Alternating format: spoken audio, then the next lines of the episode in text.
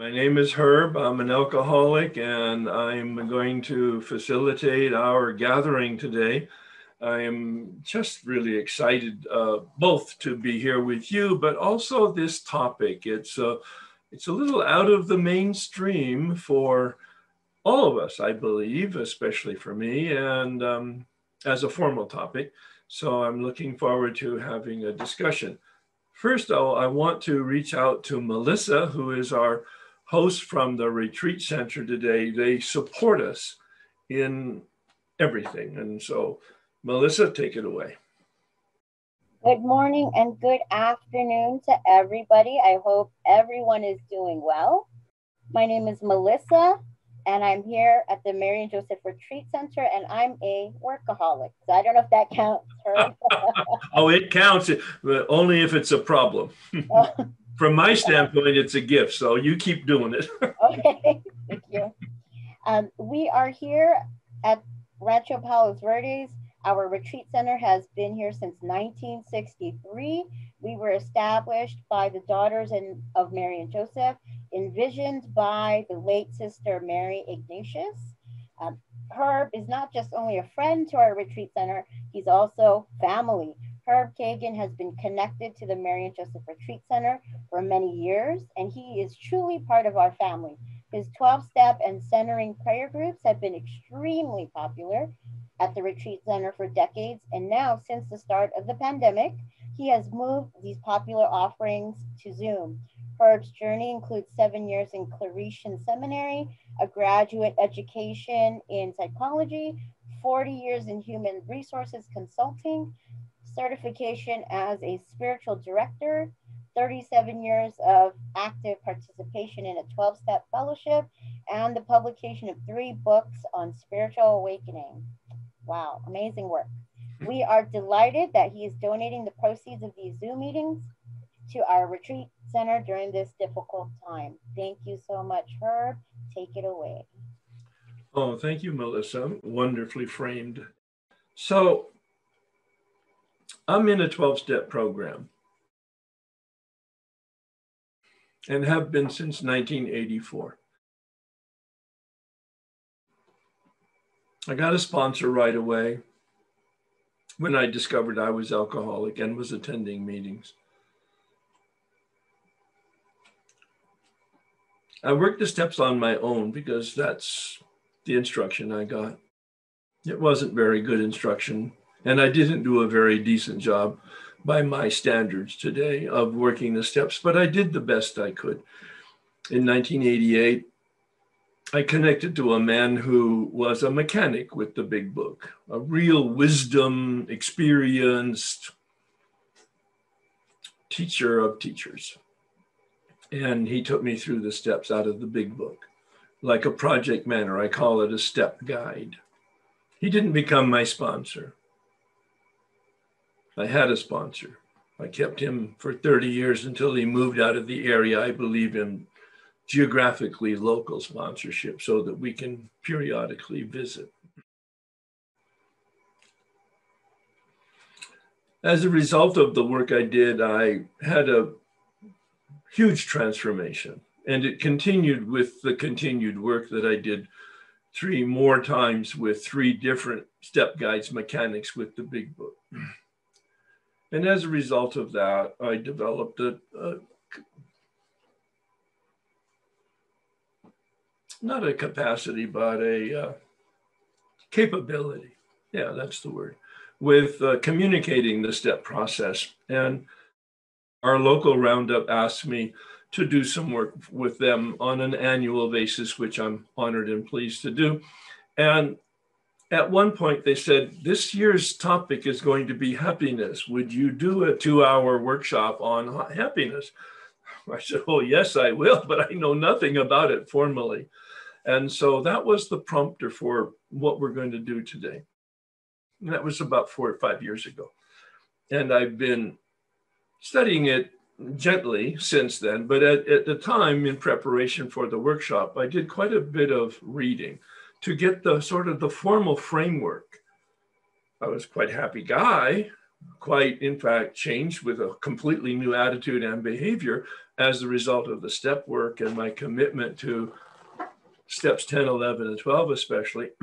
but I didn't know the formal skeleton structure and foundation from a sociological or a psychological or a academic research basis. So I began looking for the books on happiness and I found that it's been quite a interesting topics for about 25 years. It started with the University of Pennsylvania, I believe, uh, a fellow named Seligman, S E L I G M A N, PhD clinical psychologist, professor at the University of Pennsylvania. And he asked this question brilliant insight. He said, You know, for 100 years, we've been studying abnormal psychology. We've done some great work. We understand human development and human psychology and all of the manifestations of trauma. We really do understand it a lot and have some effective mechanisms to deal with it. But you know, the world is still pretty sick. What about if we turned it upside down, inside out? And rather than studying abnormal psychology, we studied normal psychology. oh, rather than looking at the deviations, how about what does it mean to be a decent, full, optimally living human being? And thus begun positive psychology. Harvard picked that up and developed a whole school. Literally, they have a school, a complete graduate school on happiness in the year 2000. And as a result of their research, there's been several books. I read about 10 of them from University of Pennsylvania and Seligman's work. His the, the title of his work is Flourish, which coincidentally has been the word I've consistently used since 1988 about my life, which made it a wonderful synchronicity. and and then the, the Harvard studies and the Dalai Lama has a book on happiness and um, he did that with the uh, Nelson Mandela. So a lot of people have been paying attention to what, what is happiness? At the same time, in the last probably 15 or 20 years, I've been working with, as a co facilitator, Dr. Allen Berger, who is a PhD clinical psychologist.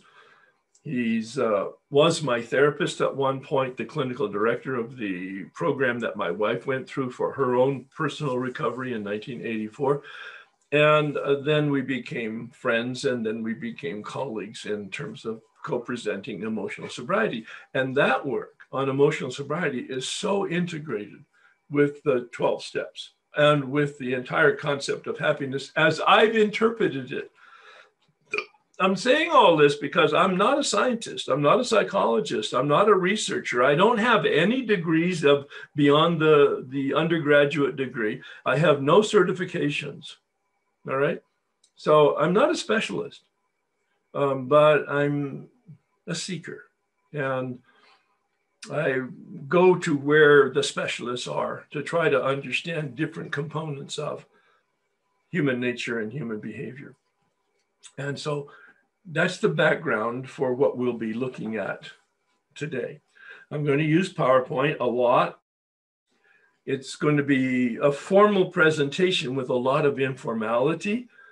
Um, I've got a, a, a, lot of information here and a lot of slides. It may be that it's too many, it usually is. And um, so don't mind if we move past some of them as I feel that it's either redundant or not applicable at that particular moment. Um, you know who I am. So join me in the serenity prayer. This is the prayer of emotional serenity, emotional sobriety. This is the prayer that really will lead to happiness. Because I've now studied the prayer and embraced it as part of my morning meditation and reflection. Essentially, it's saying, well, what is reality? What can I influence? What can't I influence? I can't figure that out. I need the gift of wisdom.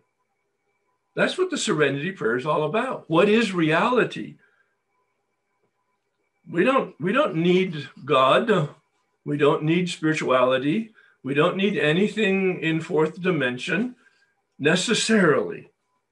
I'm saying that to the agnostics and the atheists and the negative and the resistance of anybody out there to beginning anything with prayer. Prayer is merely an acknowledgement that I want to be more conscious. Prayer doesn't change anything outside of me.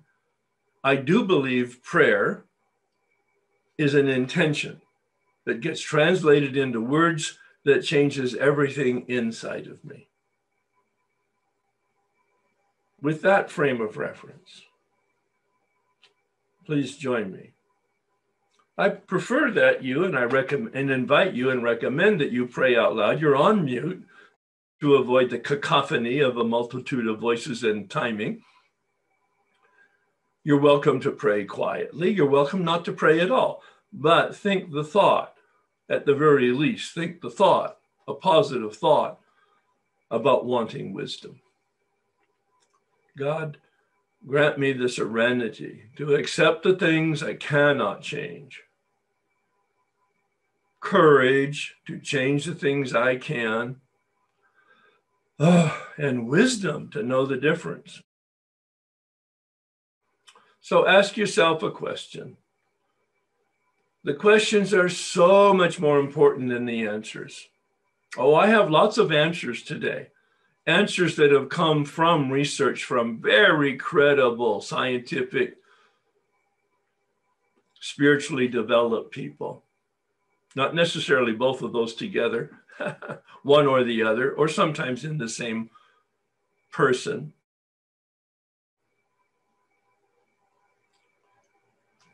The questions are so much more important than the answers. Do I have a sense of well being? today, as you're sitting here today,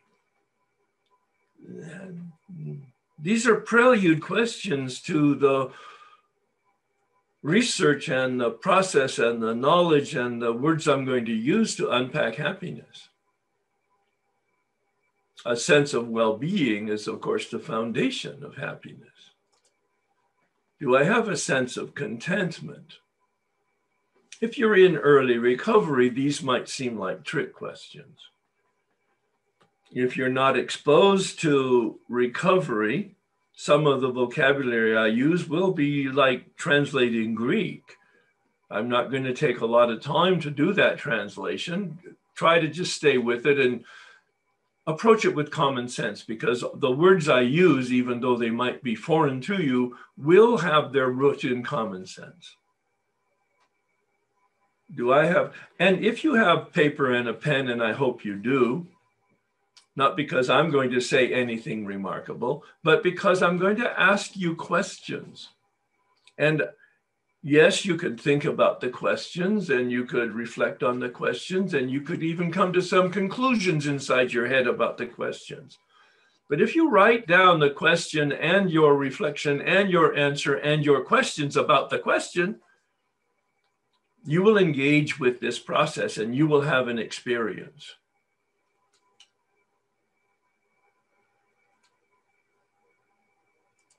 I'm going to stop this for a minute because, uh, as I say, I'm going to be very spontaneous with this. We'll just, it might get a little herky jerky, but stay with us. The man who took me through the steps in 1988 said, Herb, wow, after an hour's conversation, you have a lot of information. Oh my God. You were a studying to be a Catholic priest. You were a monk for seven years. You studied psychology. You did therapy and all that work for five years and all this human development work. And now you're in AA and you sponsor people. Oh my God, Herb, you have a lot of information, but you have very little transformation. Blew the curtains open for me.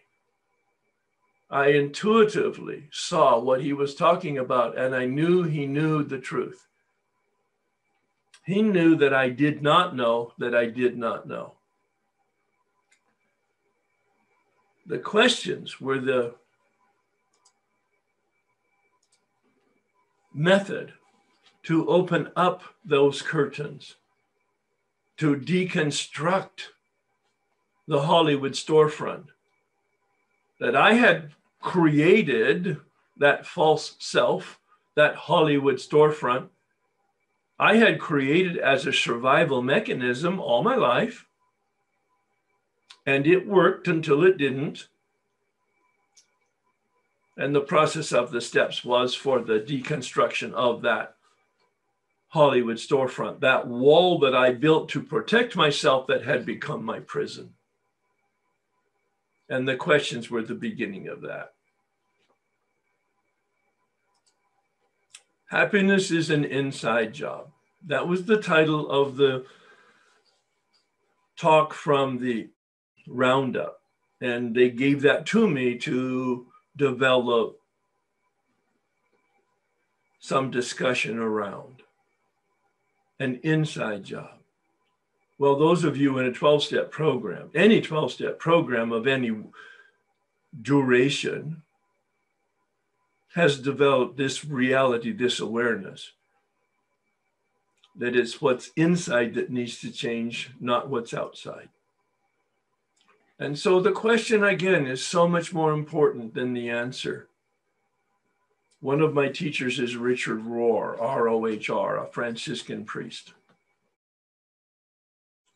A brilliant man, a prolific writer, probably a mystic and a prophet in a very simple and humble way. He doesn't know anything about the 12 step program at one time 25, 30 years ago.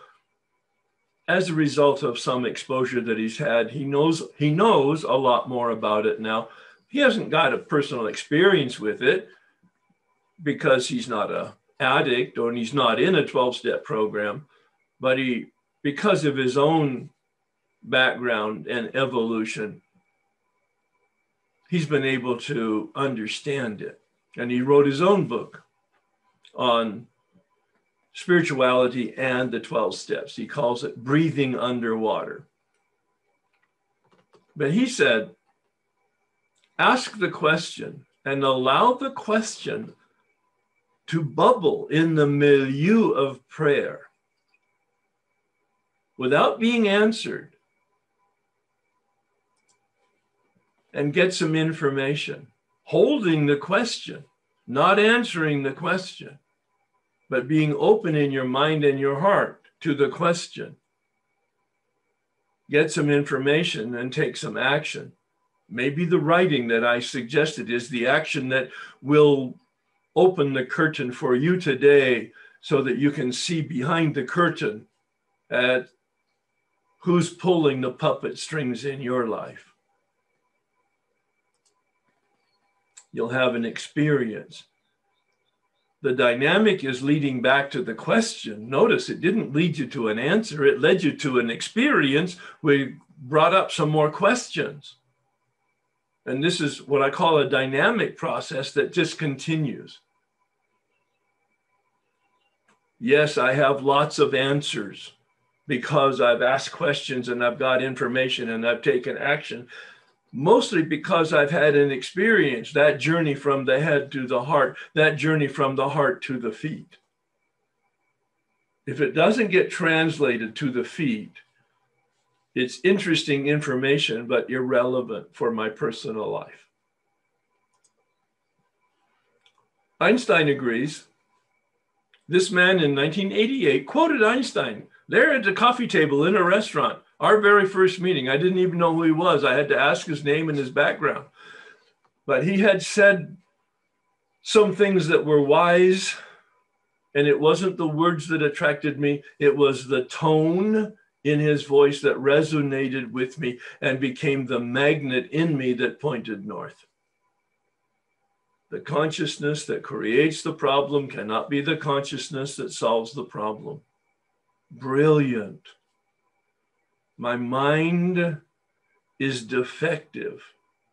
My mind is delusional. My mind will lie to me, and I will not know it's delusional and it's a lie. I will believe it as the truth, and I'll base my life and actions on it, and I suffer because I'm dealing with a lie. It's not reality, it's my perception of reality and I learned that I don't see re- re- reality as it is. This is emotional sobriety. I do not see reality as it is. I see reality as I am. Everything I see is a projection of me.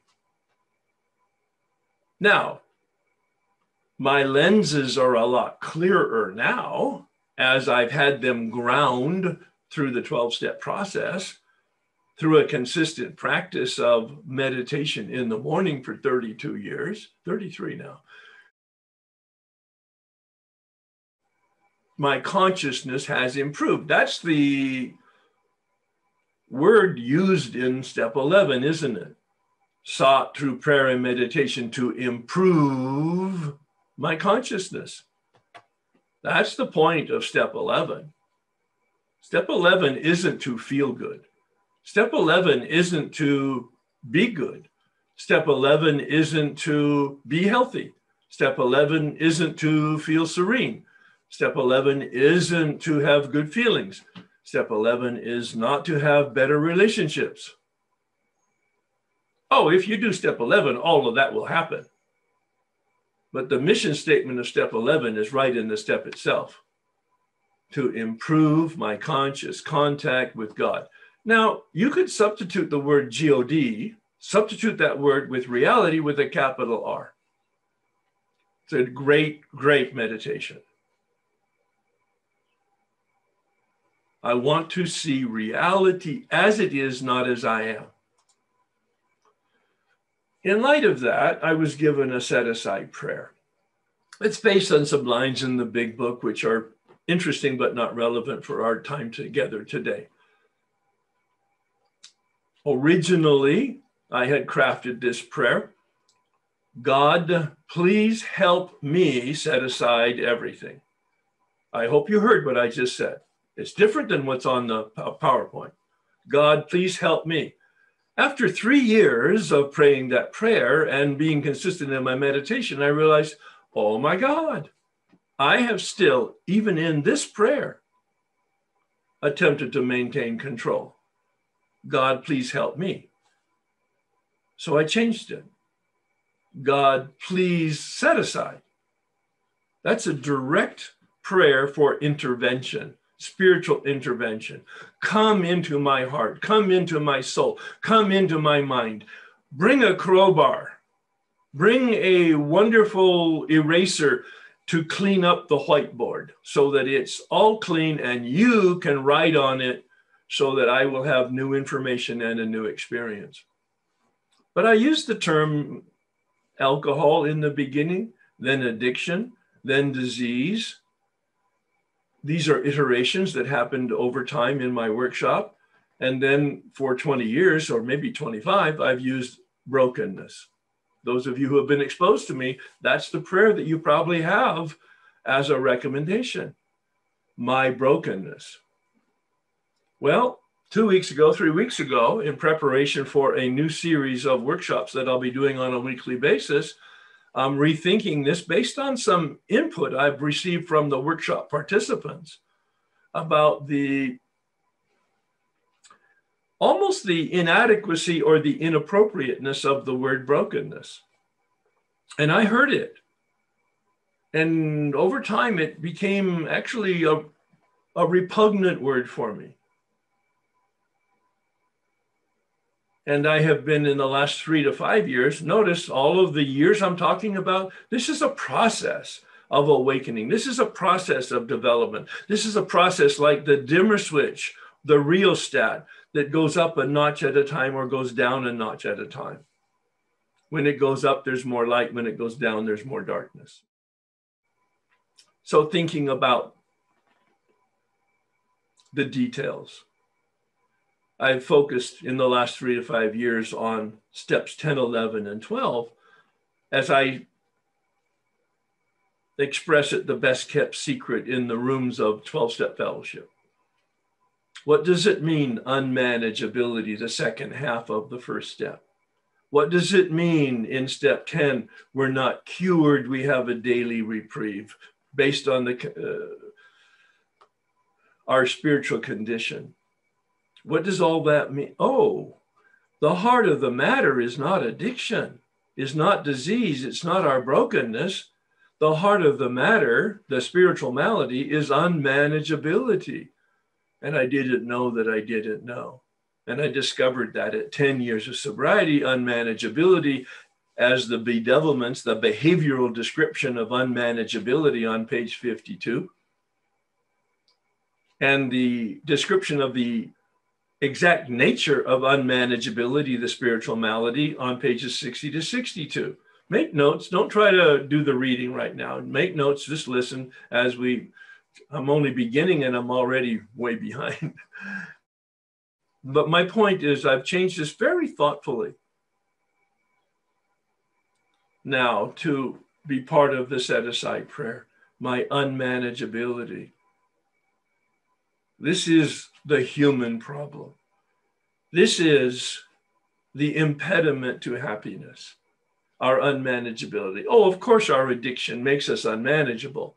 But what happens when we have six months or a year of abstinence from our addiction, or five years or 10 years, or one or two or three decades? I know lots of people with one and two and three years decades that I would not spend five minutes with because they're twisted human beings. They haven't done the work. They haven't had the curtain part. They haven't had the light shine and walk in the sunlight of the Spirit. Oh, I, I guess I jumped the gun here. So let's pray this prayer. What an introduction. I spent more time on it than I anticipated, but I'm excited about this new development. I hope it is helpful to you, not only the background, but the prayer itself. God, please set aside everything. Notice I'm inviting God to be the spiritual surgeon, the spiritual intervention. Come and do your work for me I'm I'm consenting to it. I have nothing to do with it except my willingness to receive it. God, please set aside everything I think I know about myself, my unmanageability, my spiritual path, and you. For an open mind and a new experience with myself, my unmanageability, my spiritual path, and especially you. So, who am I? Well, these are my definitions. Um, they're summary definitions. They're not official, they're not scientific. They come from my background, my understanding, my philosophy, my exposure, my education, my experience. I'm a finite material being. Finite meaning I had a beginning and I'll have an end. Limited, material, meaning corruptible. I have a body, but so does a carrot. So does a monkey. A stone has a body. A carrot can grow, a stone can't. A carrot can grow, but it can't have feelings like a monkey can and learn like a monkey can. I'm not any different than a stone and a carrot and a monkey in all those respects related to my corporeal existence, my body, my biology, my physiology. So, what makes me specifically human? This is the model I use for my step workshop and my approach to what I call my spiritual life. I just call my, my optimal human life. I have a mind that knows. That's what makes me different than a monkey. A monkey can learn, it's conditioned response, it's a biochemical relationship in their physiological system. But I have all of that, but I know that I know. I can reflect on my knowing. I can step outside myself, transcend myself, and look at myself reasonably objectively or attempting to. No other sentient being can do that. That's what makes me human, a distinct, unique species. But if I don't make a decision and take action, nothing happens no matter what I know. So the other function that I have is my free will. I have free will. But as the big book points out rather starkly, in addiction, we don't have free will. Once I start, I cannot stop, a problem of the body. Once I stop, I cannot stay stopped, a problem of the mind. And I also have unmanageability. My life is unmanageable even when I'm in abstinence. I do what I don't want to do, and I don't do what I want to do. I'm restless, irritable, and discontent.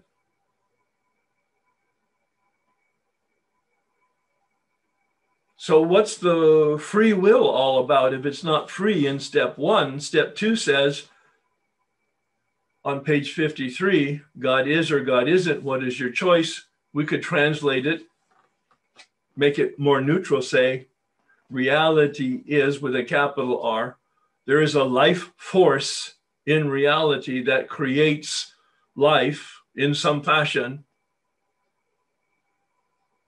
do you believe in that? Bill asks us on page 53 God is or God isn't. What is your choice?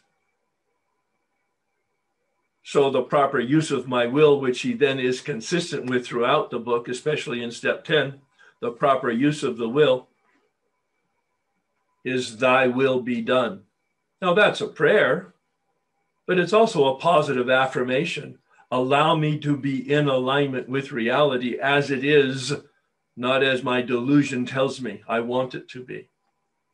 See, that's emotional sobriety. That's also the key to happiness. There will be lots of redundancy here.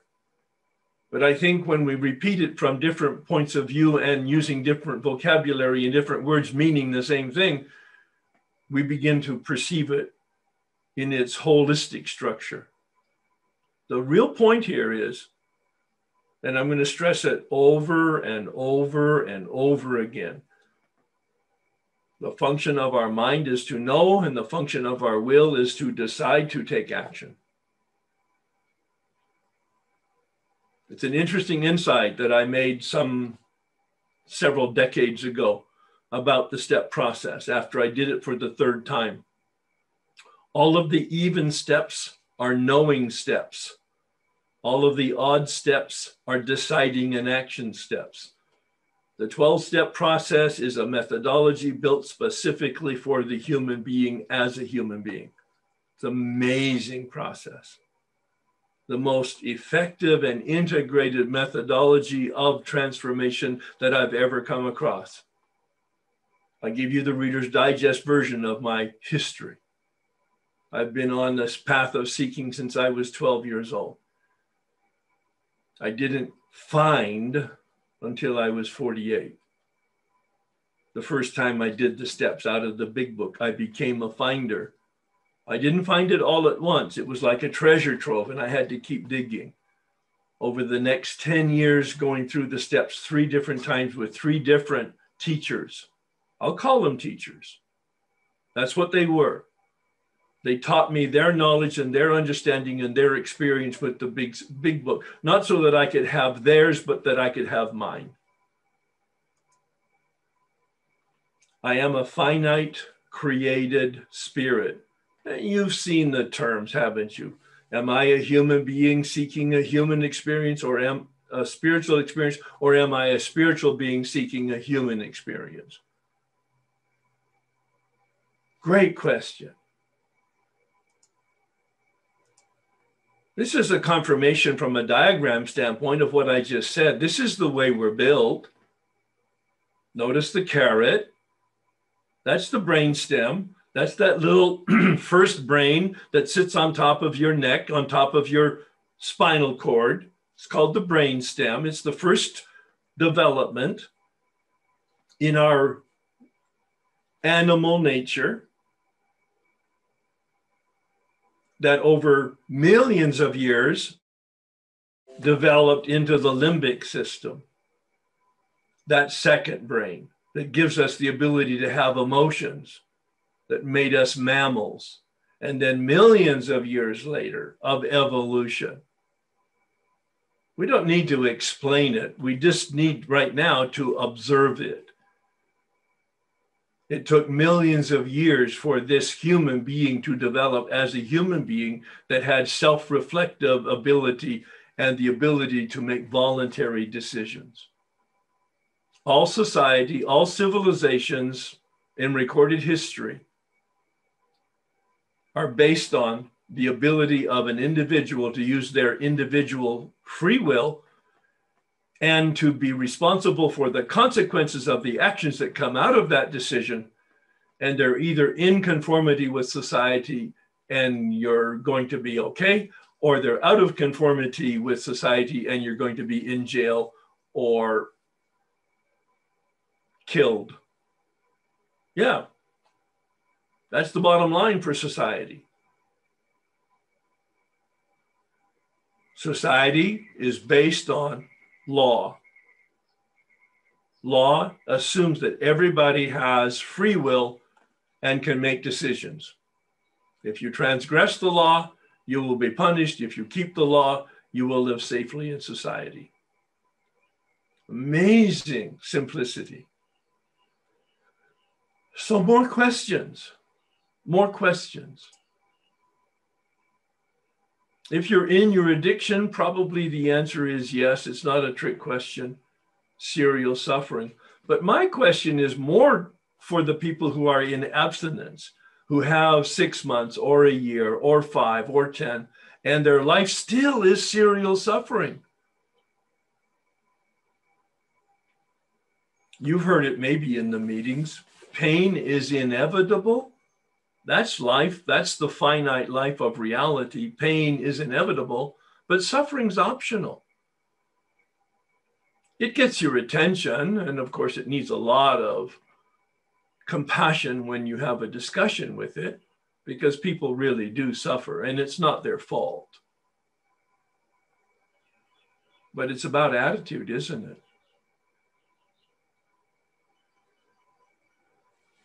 The road less traveled. The very first line, I mean, almost everybody knows it if they've read the book or, or been exposed to the book. The road less traveled, the very first line, life is difficult. Absolutely. I use the river analogy and the flow. We're in a canoe, the river is moving. I'm in the canoe, I'm moving with the river. Sometimes there's rapids. We call it white water. And we have to learn how to navigate that. And sometimes we don't do so well.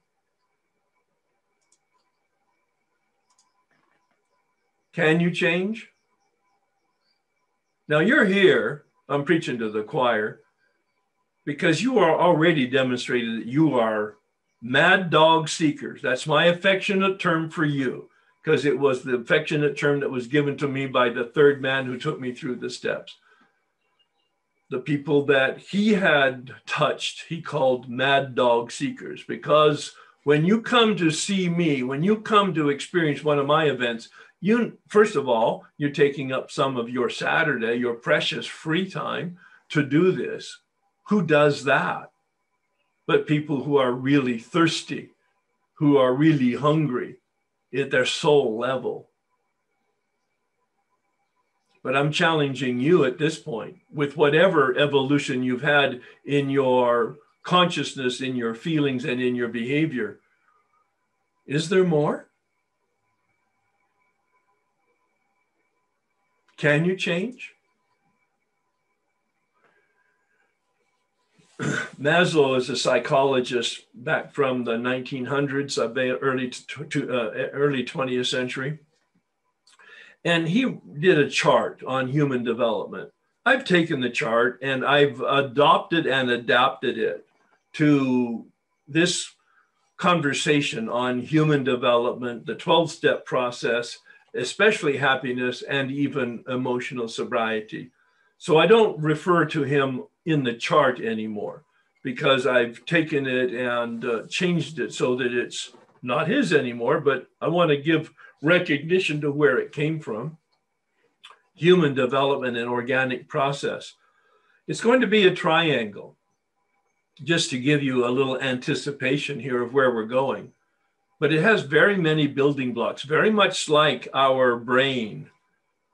It starts with this brain stem, it starts with the biological, it starts with the physiological. These are all warm up concepts to understanding happiness.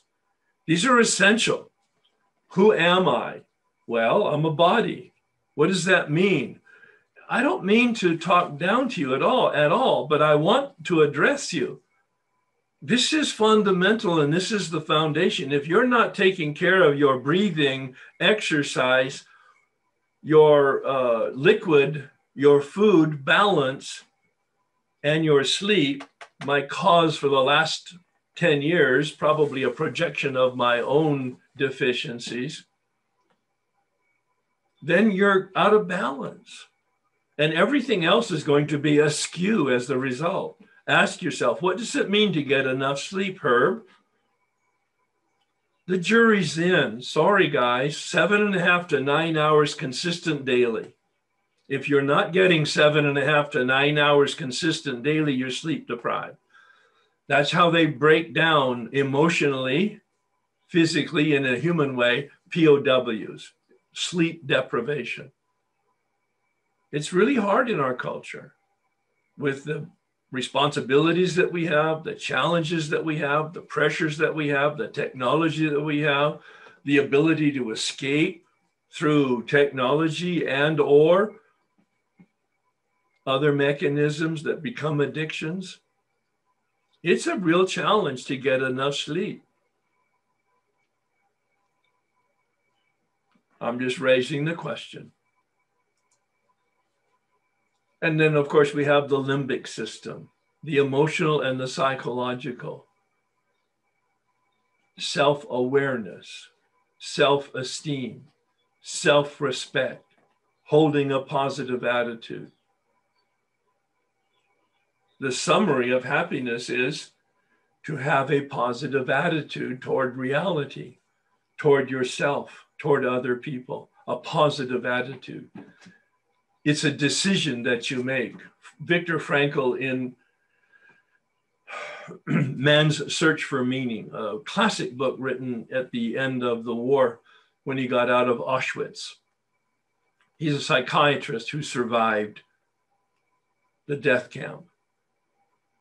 And he made observations there. Some people died quickly, some people after a few months, some people after a few years, some people actually adjusted and got along. He said, What is it? What can I, speaking of the serenity prayer, what can I control? He used that word. What can I control? Oh, I can't control the guards. I can't control the fact that I'm in prison. I can't control the food. I can't control the weather. I can't even control the people in my bunk area.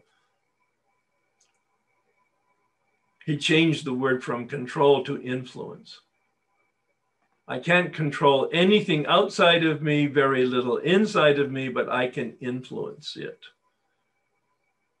My attitude is the only thing that I'm responsible for, the only thing that I can make a decision about and affect. My attitude about it all. If you left the, the, the, the, the event today at this point, you will have the key that unlocks the door to happiness. Now, I'm going to spend lots more time and lots more pictures talking about it, but that's the key. My decision to change my attitude about myself, about life, and about other people. Now, that's why I've fallen in love with the 12 step process because it is the method that allows me to understand what my current attitude is and what the vision of the possible is. And then my step guide sponsor guides me on that path, and my community supports me as I wobble, hitting shoulders on both sides off balance at most of the time I'm navigating the path. It's said by very wise teachers all human beings need three things a path, a teacher, and a community. We're so fortunate in the 12 step environment to have all three of them. We need the community. This is part of our social development. We're built to be in community, to have connections with somebody. It may not be many people, but that's the whole trajectory that we've been on since the beginning, mostly because of safety. It creates safety, but it also nurtures us and gives us a sense of belonging and context.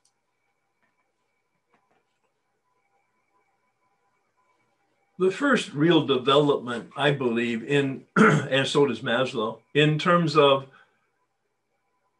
the human being, is to develop a conscience that is an awareness of the principles of life and the awareness of principles that I have, and to try to make them in harmony, in alignment. If you paid attention to all of the words I just used and you've been around me a little bit, you might already suspect that's step 10.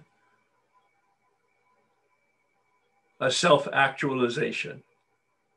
I identify in me the areas that signal to me that I'm in alignment or I'm out of alignment. Two words that tells you how to have happiness. Again, I'll repeat these many times in different forms, in different pictures, in different words. The scientists that concluded all the books that I read, and they came from different Eastern, the Dalai Lama, South Africa, Nelson Mandela, psychologists from Pennsylvania and Harvard, sociologists from around. They use different words, they use different concepts, but the bottom line was anybody who wants to be happy, that's their goal, to be happy, will never be happy. Because happiness is not a product, it's a byproduct. It's a byproduct of my relationship with a meaning broader than myself, and a contribution to the humanity around me. Does that sound familiar? Those of you in the 12 step community hear an echo, I'm sure. Step 11 and step 12. Bill said inventory and meditation are like hand in glove we keep the channel clear so that the channel can be filled with the life force, with the guidance. We use the consciousness practice. I broaden it from prayer, meditation, mindfulness, transcendental, whatever the words are, they're attempting to explain the same thing is how do I make my mind more aware? Listen to step 11 improve my conscious contact. Not improve my contact. Hello. The words in the big book are precise, like the precision of a really good surgeon. Improve my conscious contact. I do a whole workshop on steps two and three as a decision about the constant contact with a power other than ourself. Those of you who are in my distribution list will be receiving several reflections on a weekly basis now on God as I don't understand it. One of the last in that series is a reflection on God is consciousness. God is consciousness. The consciousness that I have is a participation in the consciousness of reality. I won't unpack that right now, but I'll drop that one on you. It's a profound awareness, a very comforting awareness. I have no idea if it's true or not, but I'm basing my life on it. And then organically, it brings me to being more aware of other people as participating in that consciousness, and that develops in me some compassion. Step 12, of course self actualization, self realization, self transcendence. Oh, these are $100 words, absolutely. But they're meant to capture a nuance of human development we develop conscience and awareness of principles of the universe in step 10. We develop consciousness so that we're aware of our being in alignment with and the guidance that comes with that. And in some fashion, each of us is called to contribute to the environment around us, the people around us, the humanity around us, not necessarily as sponsors or step guides or anything to do with the 12 step community, but as human beings, we're invited to be human by connecting to other human beings. Are we human beings seeking a spiritual experience? Are we spiritual beings seeking a human experience? I raised it earlier. I took it into meditation for several years, actually, quite frankly wonderful thing to think about, to discern about, to ruminate about? My ultimate answer is yes. I am an embodied spirit. I'm a human being that is spiritual. I am a spiritual being that is human. I don't need to know what all that means. I just need to act as if it's true. You see, I heard a speaker on one of those tapes I was mentioning before we started and, and the event was recorded. I heard a speaker say, Do you know in the 12 step program or in any authentic spirituality how you spell magic? How do you spell magic? He said A C T I O N. I just love that one of the international speakers died recently, Clancy. He would say magic is the, excuse me, action is the magic word. Action is the magic word. My feet determine my happiness, my attitude, my action. Remember, I talked about attitude earlier. That's what we have a choice over. We have a choice over our attitude, and then we have a choice over the actions that we take.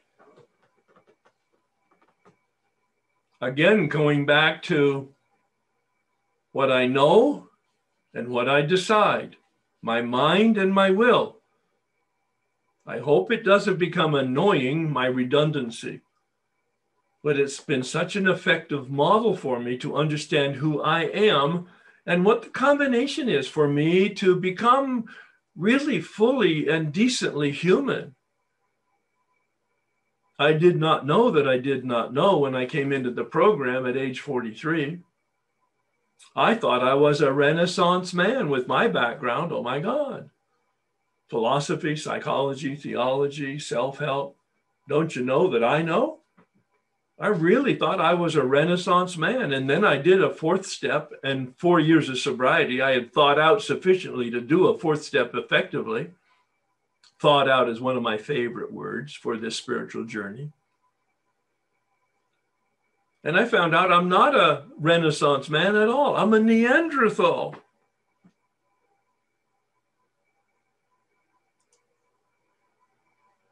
What is the happiness meaning? What does it mean? It comes from a Scandinavian word, chance, hap, chance, happen, favored by fortune.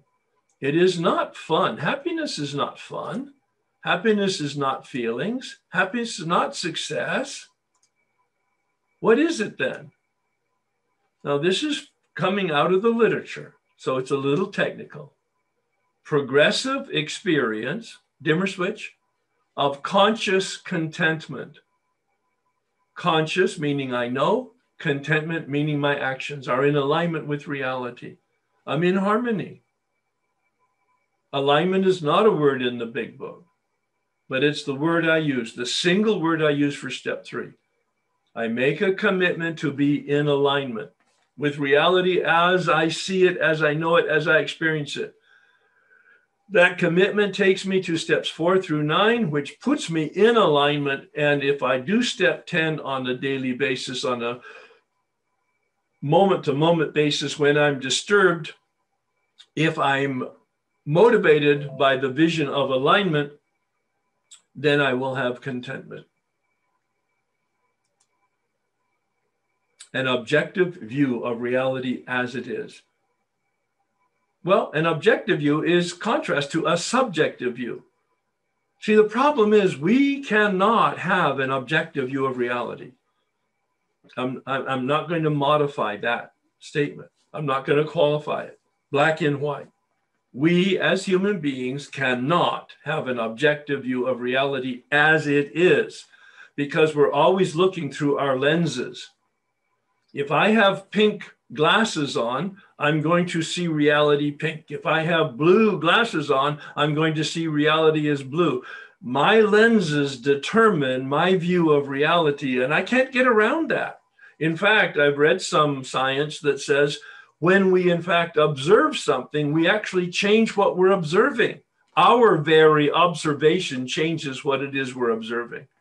I don't know how that works and much about it. I'm not a scientist. I read scientists. That impressed me. So get over it. We can never see reality as it is, but we can see reality more clearly. That's the whole point of doing steps four through nine. Four through nine identifies my delusional view, my warped view, my corrupted lenses, my beliefs and my motives that have been developed as survival mechanisms that are no longer working. Dr. Berger calls them default positions. And we need to recondition ourselves, these beliefs and these values with our free will when we see that our distorted views are what we look through to see reality and then we take action on it and that's why we suffer then we're motivated to change our beliefs and our values. So that we can have consistent actions that are healthy and in alignment or more in alignment with reality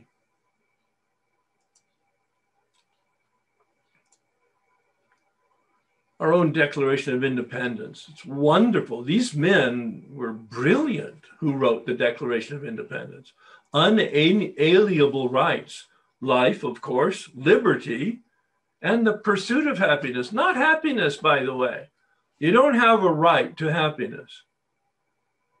Well, at least according to the Declaration of Independence and my perception of reality as it is. I have the right to pursue it. What's the problem? Those bedevilments I talked about. If you're not familiar with the term, look on page 52 in the big book, the second paragraph. Bill uses that term, bedevilment, to be controlled as if by devils. I am unhappy. I am restless, irritable, and discontent. I do what I don't want to do, and I don't do what I want to do. And then read pages 60 to 62 to really see the corrupt manipulated human being that I am without a program, or even in a program without a regular or consistent treatment.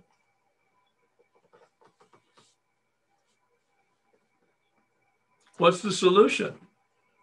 Well, the promises on page 83 and 84, the ninth step promises, there's more promises. Check out page 63, the first paragraph, uh, first paragraph. Check out page 75, the last par- uh, second to last paragraph. Page 63, the third step promises. Page 75, the fifth step promises. But let's refer to the ninth step promises. I will know a new freedom. Steps four through nine, finishing the ninth step. Finishing, hello, finishing the ninth step. I will know a new freedom. I will know a new happiness. Bill uses these terms. I will enter the world of the spirit. Well, we could substitute spirit with reality. I will enter into reality as it is. Well, what about unhappiness? Uh, we don't need much teaching there. It comes from all these words on the screen comparison, attachment, expectations, shoulds, materialism, competition, judgments, mistakes. And those are all the things that we identify to the extent that we have them and the sources in us. Column three in the resentment inventory revealed to me my beliefs and my shoulds, distortions of reality. Column four in the resentment inventory revealed to me my values and my motives that had been corrupted or that were corrupt and that needed to be repaired. Bill says on page 62 selfishness, self centeredness is the root. Everything flows from that.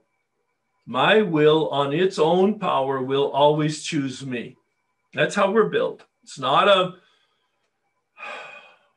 it's not my responsibility for how I'm built. It is my responsibility to deal with it. It's not my responsibility, my history. It is my responsibility to deal with it. Hear the difference. It's not my responsibility to deal, to deal with character defects. Oh my God. Don't work on your character defects. Bill says you're powerless, but you need to be willing to be changed. The insight I got when I was doing six and seven that first time was I'm not responsible for my defect. I'm powerless over that. It's the way I have been built and have a default position but I am responsible for the behavior that comes out of it.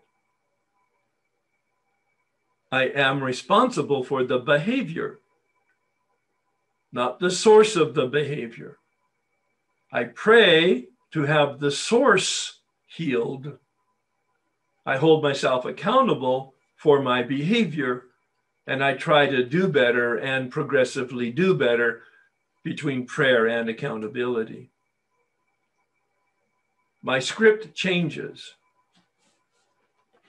Dr. Luskin in the book Forgiveness, one of my favorite books, Forgive for Good. He said, We just need to reframe our script. We don't even know that we have a story. We don't even know that we have a script. And that's the benefit of steps four and five. It identifies what our script is. If it's a healthy script, keep it.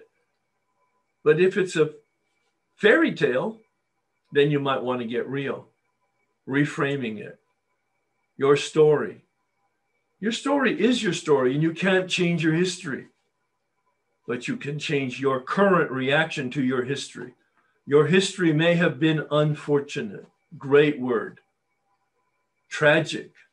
Your history may have a big component of some criminal influence in your behavior, not yours, but other people's that have shaped and misshaped your personality. Yes, it's true. Tragic, unfortunate. And here's the cold, hard truth deal with it. You're not responsible for your history, the influences from people and circumstances. You are responsible for your reaction to your history. Amazing insight. This is confirming what I indicated earlier so that you can see it in writing. Happiness is a byproduct. A byproduct of what? Of turning. Step three is about turning, made a decision to turn. Bill says that he captures it on page 14 in his story. Simple, but not easy. Simple, but not easy. It means a price has to be paid. It means the destruction of self centeredness, that bedevilment. I must turn in all things to the Father of light who presides over us all. Beautiful paragraph, summary of the whole spiritual journey. I must turn in all things to the Father of light. Drop the word Father. I must turn in all things to the light, away from the darkness. If you want a simple metaphor, a mental image for yourself as to the human journey, the spiritual journey, the 12 step journey, the healthy journey, the journey of optimal living, turn away from darkness, turn toward the light. I know that's general, but that's the kind of ideal and vision that can motivate us. You see, it's our responsibility to turn, it's our responsibility to take the actions to move toward the light and away from the darkness. The 100% of the Harvard studies that I read on, agreed on two things, perhaps not with the same simplicity I'm about to say it. If you want to be happy, embrace joy and avoid suffering. Thank you, Harvard. Really? I mean, that's just so not sophisticated. And yet it's so like on the money. It's so true. Embrace joy, avoid suffering. Can you do that on a daily basis? Be aware of what brings you joy and what brings you suffering, and embrace what brings you joy and avoid what brings you suffering? See, that's the whole point, isn't it? The point of turning. It's a relationship with other in step 11. You notice the capital O. It's a relationship with others in step 12. Step 11, a meaning broader than ourselves. Step 12, a contribution to the humanity around us.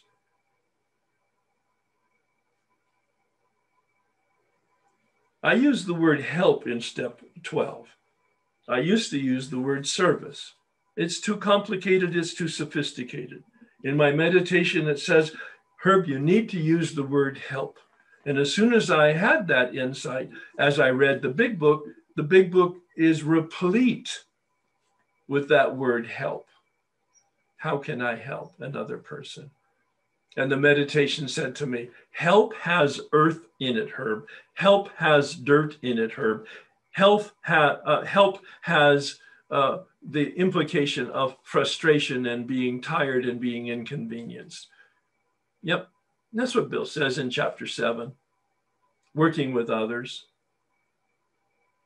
It's not a walk in the tulips, but it's an organic outcome of an authentic transformation, of an authentic spiritual awakening, of an authentic connection with yourself and with the God of our not understanding.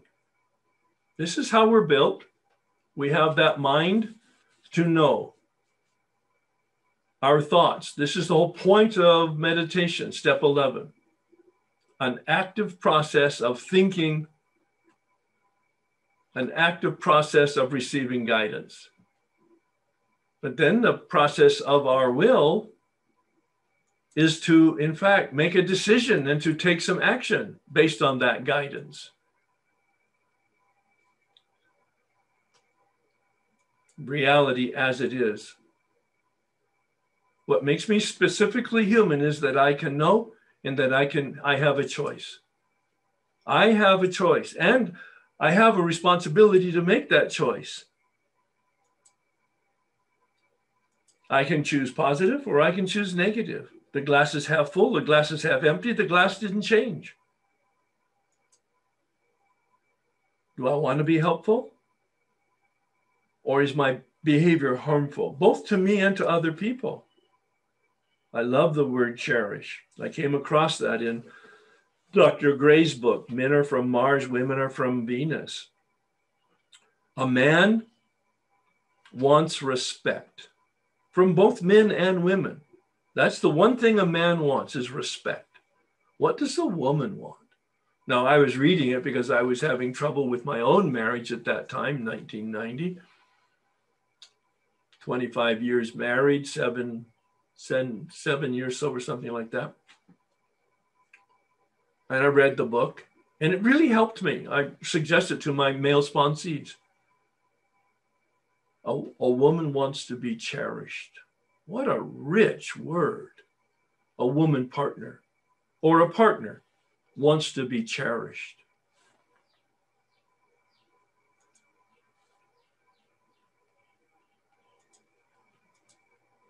I can decide.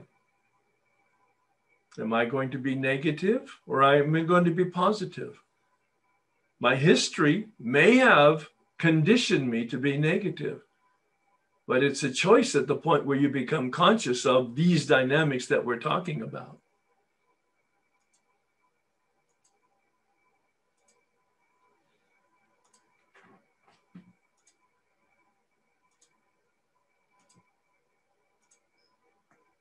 I am the center of my life. I am not the center of life. That was the conversion experience that I had when I did the uh, 12 steps in 1988.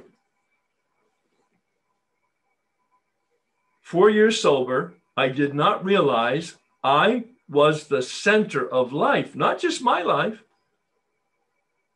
I was a unmitigated narcissist a personality disorder that's categorized in the DSM, the Diagnostic Manual of Psychiatrists and Psychologists. And it, there's nine characteristics. It's irreversible, irremediable. It cannot be treated by therapy and or medication. My therapist, God bless him, Dr. Berger at the time, a Marine, he takes the hill very confrontational. That's why I engaged him. He said, as he handed me the copy of the material from the DSM, and we read the nine characteristics together, he said, The only thing missing in the psychiatric manual is your picture. I said, How bad is it? He said, On a scale of one to 10, you're a seven and a half. We put 10s in prison. A few years later, as we became friends and then colleagues, I asked him, So, what does it look like now on a scale of one to 10? It used to be a seven and a half. He said, My assessment, informal, of course, it's not scientific, but my assessment is about two and a half. You never get over it, but through the practice of steps 10, 11, and 12, the experience of the steps four through nine, your consistency and fidelity to a spiritual way of life, you have been changed. I was in the bondage of addiction until it was a gift given to me of freedom. I didn't ask for it, it was just given to me, a story for a different day. February 21st, 1984, my first day of sobriety, wasn't because I chose it, it was because I quit drinking to support my wife's recovery at the request of the hospital that she was in. I haven't had a drink or an inclination to drink since. But it took four years in the program of Alcoholics Anonymous to do the steps out of the big book to find out I was in the bondage of self, unmanageability. And I began to get free. Please don't hear it that I got free. I began to get free as a result of doing those steps the first time. And over the next 10 years, doing the steps three different times with three different step guides. That final third time, I saw and experienced unmanageability and the defect of the will, and I got free. Ask yourself these questions, and then we'll take a break. Where's my life not working? Right now, today. How effective have I been up to this point? Human development, religious tradition, spiritual efforts, 12 step fellowship, therapy. How effective have I been? Do I really want my life to change? A key question. Some people are afraid of change because they don't know what's on the other side of it. What changes would you like? My most favorite question that came to me in my meditation probably a couple decades ago what is the invitation? What is the invitation? Today, not yesterday. The what it coulda shoulda is, is a dark rabbit hole that has it's totally unproductive. It goes no place. I learned that in spades when my wife died three years ago. We had 52 years of marriage, and the last oh, 35, 30, 32 were a friendship that grew and was wonderful and intimate and soulmates. It was just great. Life isn't without its grief, without its pain, without its speed bumps, without its whitewater. So, where do we find happiness? Never outside of us. I've mentioned that before, but here's a slide to talk a little bit more about it. It's not with physical satisfaction. If you're an addict in this audience right now, whether you're in abstinence or not, you know that physical satisfaction never was long term satisfaction. Short term gain, the flag of the addict, no matter what the long term pain is. But the point of recovery, of course, is short term pain for long term gain, just the opposite. Money, the scripture says, love of money is the root of all evil. It doesn't say money is the root of all evil. I'd rather be a saint that has a bank account than a saint that doesn't. Let's get real. Money is really important, but it doesn't fulfill. Look at the, you see the headlines. People who are independently wealthy and somewhat famous and they are miserable and or they commit suicide or they have lives of real suffering. Money doesn't answer the question. A minimum amount, and that's a relative term, is certainly necessary. Recognition, it's one of our social needs in the Maslow chart, that sense of community and belonging. But we see how many people who have some fame regularly have drug addiction, alcoholism, and or suicide. Power and control, look at history. It never satisfies people. Pascal said, Pascal, the philosopher, a poet, probably writer. I'm familiar with a little bit of his work, not a lot. But he has one phrase that was just outstanding. The hole in us is in the shape of God. So it's always inside. Pleasure is important. When I'm thirsty, I need a drink of water. When I'm hungry, I need some food. And meaning, the two components of joy pleasure for the body and the emotions, meaning for the mind and the will a sense of value, a sense of purpose. These are not new concepts. The summary from my reading and from my experience, both of philosophy and psychology and theology, as well as this work in happiness, it's never outside, it's never material, it's always inside, it's always organic. It's not something that we just acquire and keep. It's something that we begin in action, a positive attitude. And then we operate on principle. Bill had it just absolutely nailed in the 12th step. Practice these principles in all our affairs. Principle. What's a principle? It's the source. It's the law.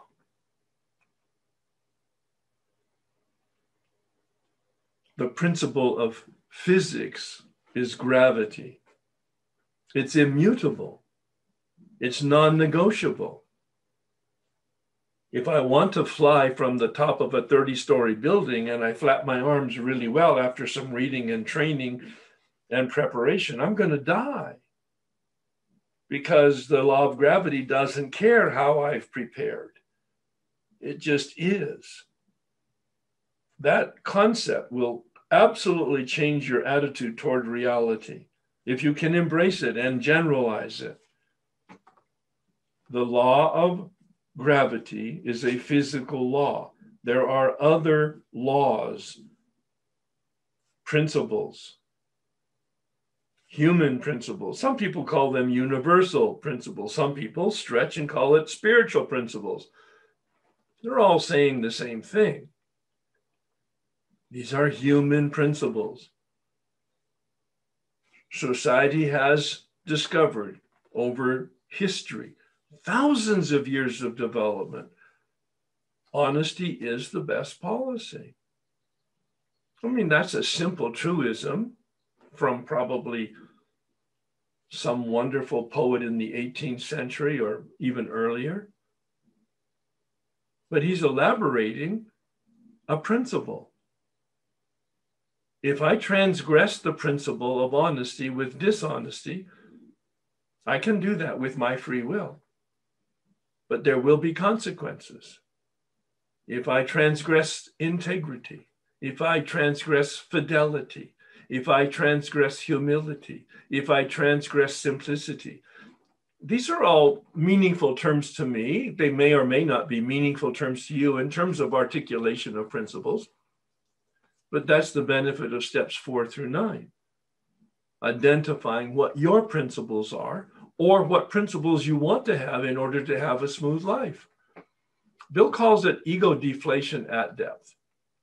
I love this image here of the Russian dolls. You've seen them in the gift shops. There's the large doll, obvious Russian. I had a woman in my workshop at one point in Washington, D.C., who literally was from Russia. And she says, Oh, Matrushka. and she said it just that way Matrushka. Oh, okay, I got it. What does that mean? Mother. All right. Well, in it, it, it represents my story. Notice I just put that on the headline there. This is my story. My biology's determined that I'm going to be white and bald.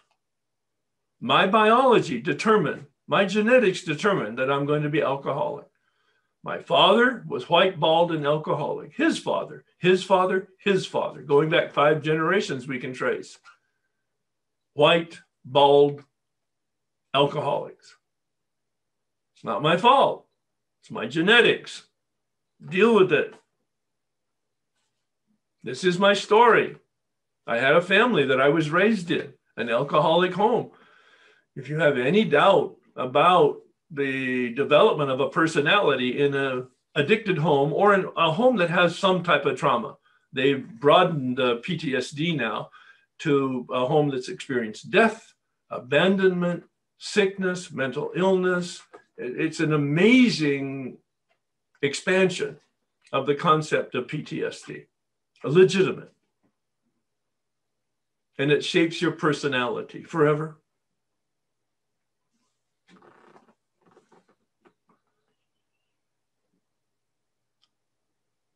Children of alcoholic home, uh, let's see, children of alcoholic home syndrome, something like that, by Kritzberg, K R I T Z.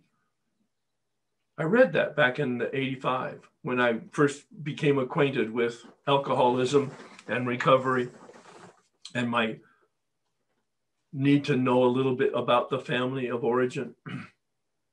I was shocked at how codifiable it is. The personality characteristics that develop in a home of dysfunction. And then your emotional experiences and your education and psychological experiences. But notice the, the faces are all the same. They all fit in with one another. If you were going to the store, those would all be in one package. And this is who we are one package with all of these faces that have been developed. I put that last one as spiritual meaning. One of my teachers is Father Thomas Keating.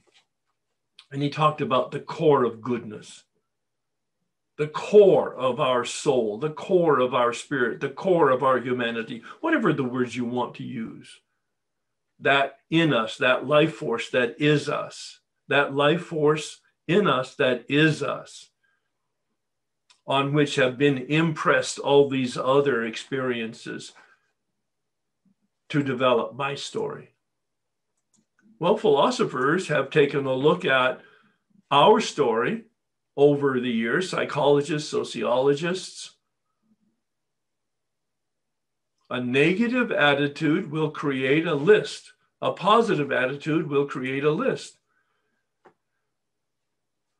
Negative will create suffering and a victim mentality. Positive will bring healing and a sense of personal responsibility. That's empowering.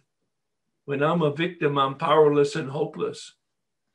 When I'm responsible, I have some power. Not exclusively. I need power other than myself. Notice it's a capital P power. The silver bullet of Alcoholics Anonymous is that we get to choose what that means for ourselves. There's flourishing groups of agnostics and atheists in the 12 step program because they're identifying with some form of power other than the given words from either tradition, re, traditional religion or traditional 12 step environment. Dr. Berger has introduced me to the whole concept of psychology of the false self and the true self. All of those images of the matrushka, were of the false self. Oh, they were true for us, but they weren't true in reality. Those were conditions that could be changed. But I had to find the meaning of that core of goodness in me and make the choices about the principles by which I wanted to live. Do I want to live in darkness or do I want to live in the light?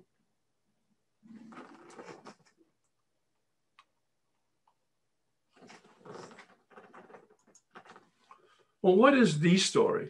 So many people have attempted to determine what the human story is human development. Philosophy, since people were writing, talked about a life of virtue. Read from the Romans and the Greeks. Religion, we, we have five or six major religious traditions throughout the world, 80%, 85% of the world's population belongs to one of those five or six religious major traditions. If you boil them all down to it's about being in alignment with reality or doing the will of God, cumbersome language if you don't have a healthy attitude about the God word. Buddhism, one of the predominant traditions of the East, it's not a religion. They actually don't, as I understand it, I'm a dilettante studying it. They don't believe in God. They believe in the self. And the whole point of meditation is to remove the or convert the lower self, the false self, to the true self, the higher self. Psychology, a sense of well being, a sense of the true self a sense of optimal living. This research that I've been talking about all morning in happiness, it talks about pleasure. Let's never ignore our body and our emotions. Critically important that we have balance. But the more important aspect is meaning, a meaning broader than ourselves, a connection to a purpose, a connection to society. That's why I've fallen in love with and am really an apostle of the 12 step process. I, I, looked up that word the other day. Somebody called me an apostle, and I had to look it up. It's just carrying a message, one who is sent, one who is sent to be turned from the world of self, is my experience, to the world of spirit. I left the monastery in 1964 and I hung up my black robe. I didn't meditate again for 25 years. I came into the rooms of Alcoholics Anonymous and after four years did the steps. And I embraced meditation again for the very first time, knowing what I was doing and how to do it and what the value was. And I've been consistent on a daily basis for 33 years. Because of the step process, I was turned from my self centeredness, the world of unmanageability, the world of the spiritual malady. And I didn't know that I didn't know, but I was given the gift of the curtains parting so that I could walk away from the darkness into the light and continue pushing that dimmer switch up one notch at a time. One notch at a time, one day at a time. It's brilliant. That's all we get.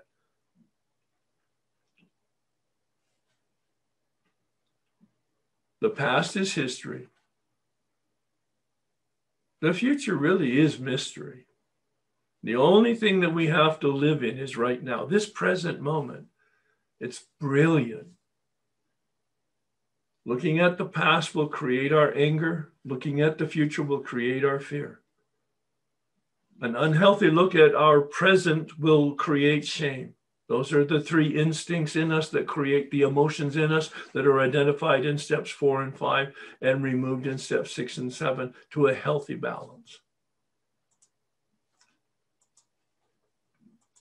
These instincts, they're basic fight, flight, and freeze. An emotion that comes out of that instinct is anger.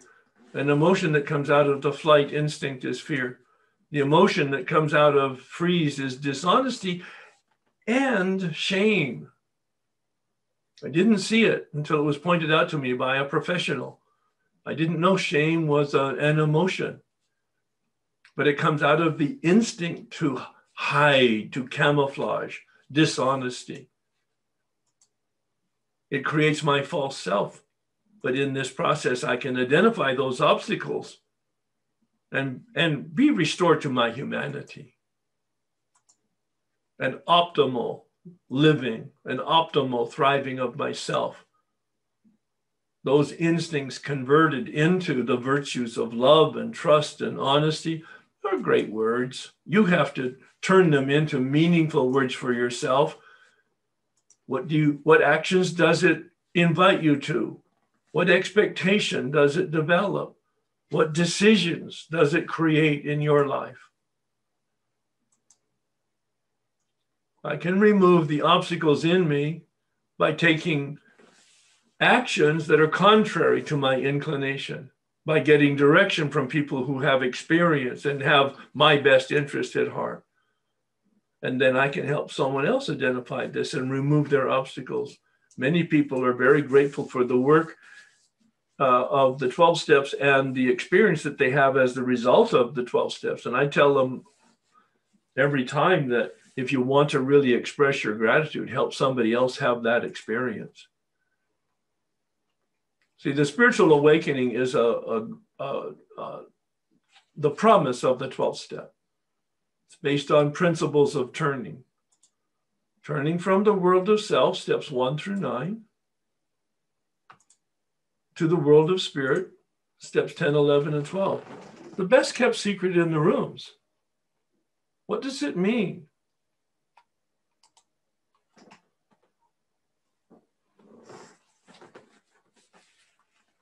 Not cured.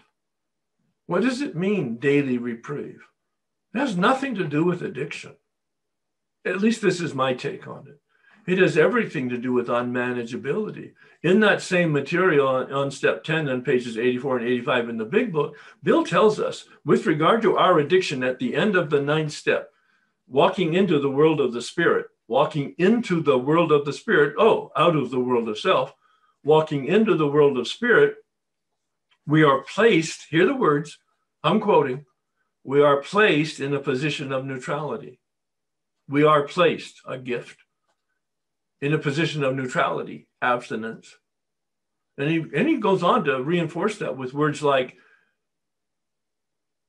we don't even have to try that hard. It's a gift.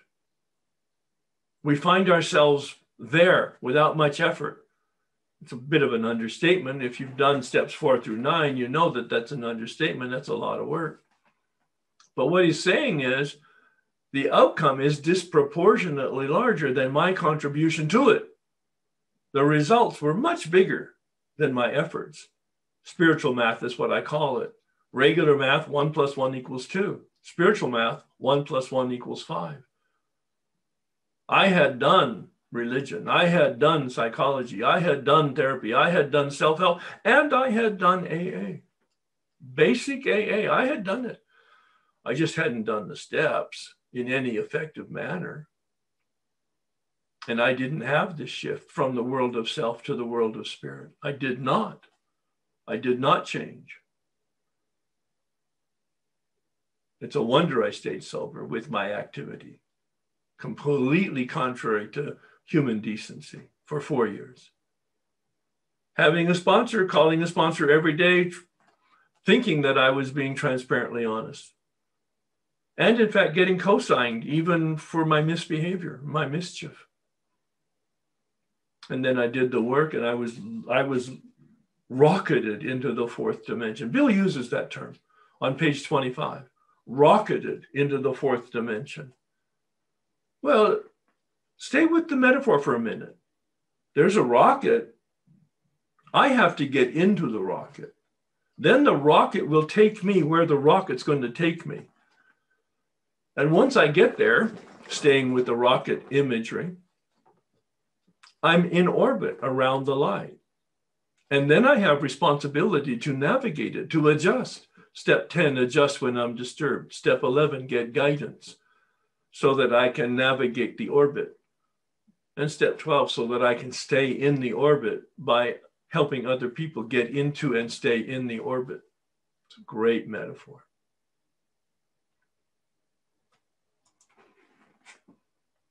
Steps one through nine are for optimal recovery. You, you won't find those words in the big book. Actually, they're Dr. Berger's words optimal recovery from our addiction. We are set free. Freedom is the goal, freedom from the addiction. But the second half of the first step is about our living problems, our dealing with reality problems. And when we deal effectively, consistently, diligently, to the best of our ability, not perfectly, please, not perfect, we're finite. I started off the very first slide talking about us as material beings, meaning that we're imperfect by nature, imperfect by nature, corruptible by nature, material. It just it begins disintegrating the moment we're born. Every one of us born and here here we are living at the same time every one of us sitting here is dying it may be this afternoon, it may be tomorrow, it may be 10, 20, 30, 40, 50, 60 years from now. But this body is finite. Meanwhile, if I live in steps 10, 11, and 12, I have optimal living, which leads to my happiness. I don't mean the sense of euphoria that comes from a really good cup of uh, coffee I mean, the contentment of a sense of a place in the world, a meaning to your life, a purpose, and a value. And each one of us is individuals. I love the image of the fingerprint. Now we have a more sophisticated image with DNA. Our fingerprint and our DNA has never been in the world before ourselves. There isn't a duplicate to our fingerprint or DNA in the world as we speak, and there never will be, based on our at least science right now. We're very individual. Our life and our invitation is as individual. Who am I and what is my invitation? What is my fingerprint? What is my DNA? What is the gifts? What are the gifts that I've been given that I'm being asked to deliver to the world today. Bill has a simple phrase again. We're here to keep our head in the clouds and our feet on the ground. Oh my God. I need to remind myself of that on a regular basis. Head in the gra- head in the clouds, feet on the ground. We have an addiction, certainly, and that is a problem. It's just not the problem. Unmanageability is the problem. The bondage of self, Bill calls it. And we can get free by realizing that we're not in a jail except of our own making. Look at there's no jail here, no ceiling, no walls, no floor, just pathetic Herbie holding the bars in front of his face as a victim of circumstances and people, not realizing that he's holding the bars. And all he has to do is drop the bars. There's a book uh, that's been written by and published by Hazelden called Drop the Rock. It's about the effectiveness of six and seven. Happiness is the gateway, the gateway to optimal living. I need power. There is a power. Steps two and three. Step two is a decision about power. You choose. Step three is a decision that you can have a relationship with that power. But you have to consent to that relationship. the consent is a prayer, step three, but the turning is an action from self centeredness to other centeredness. Bill says in step 10, we grow in understanding and effectiveness.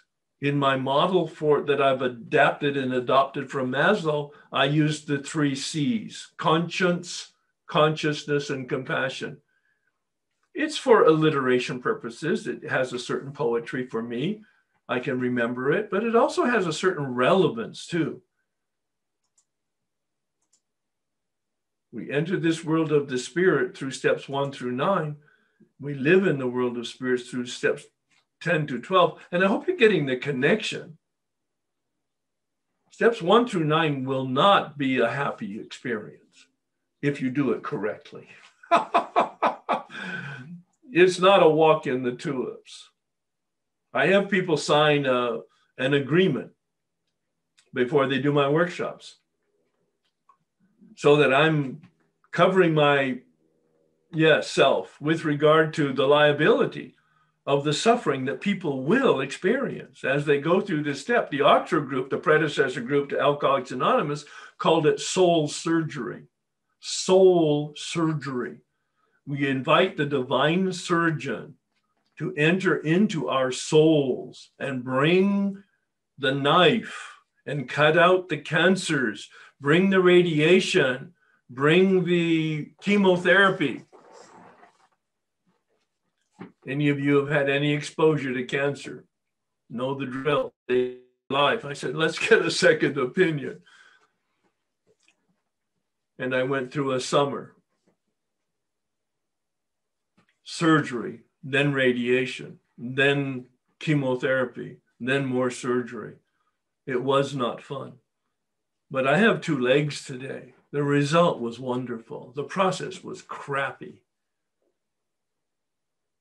That's a wonderful description of the spiritual journey, whether it's the 12 step journey or a therapeutic journey or a religious journey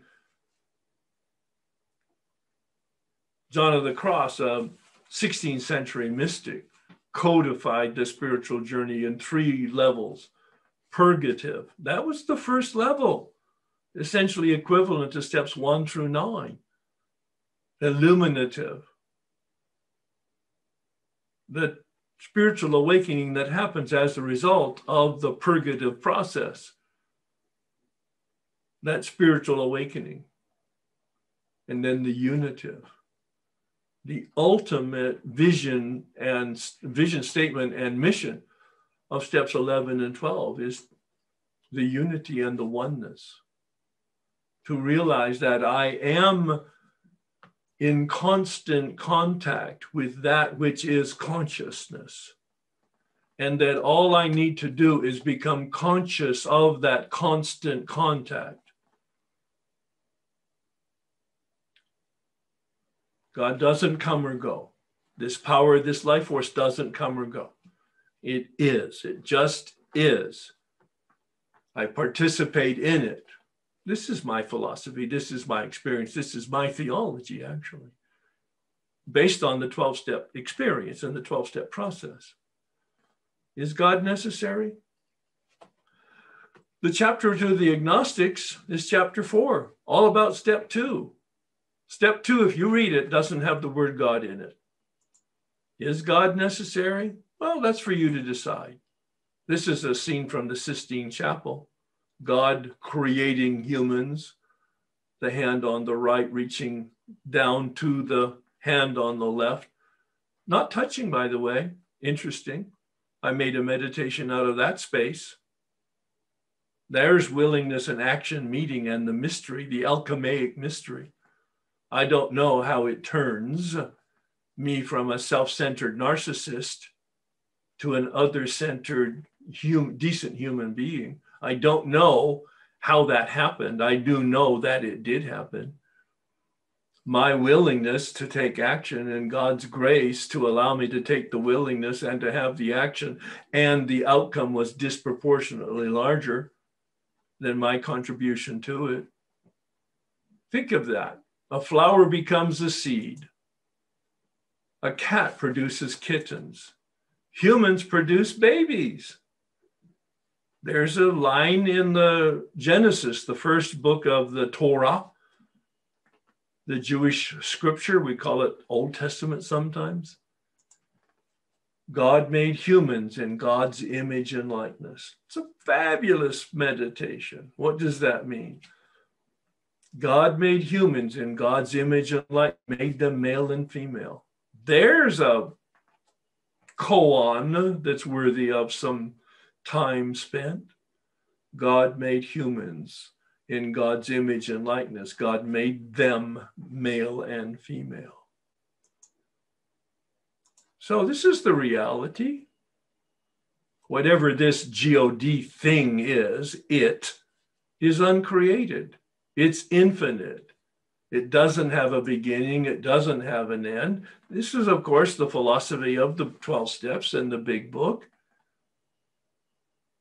You get to interpret what does it mean?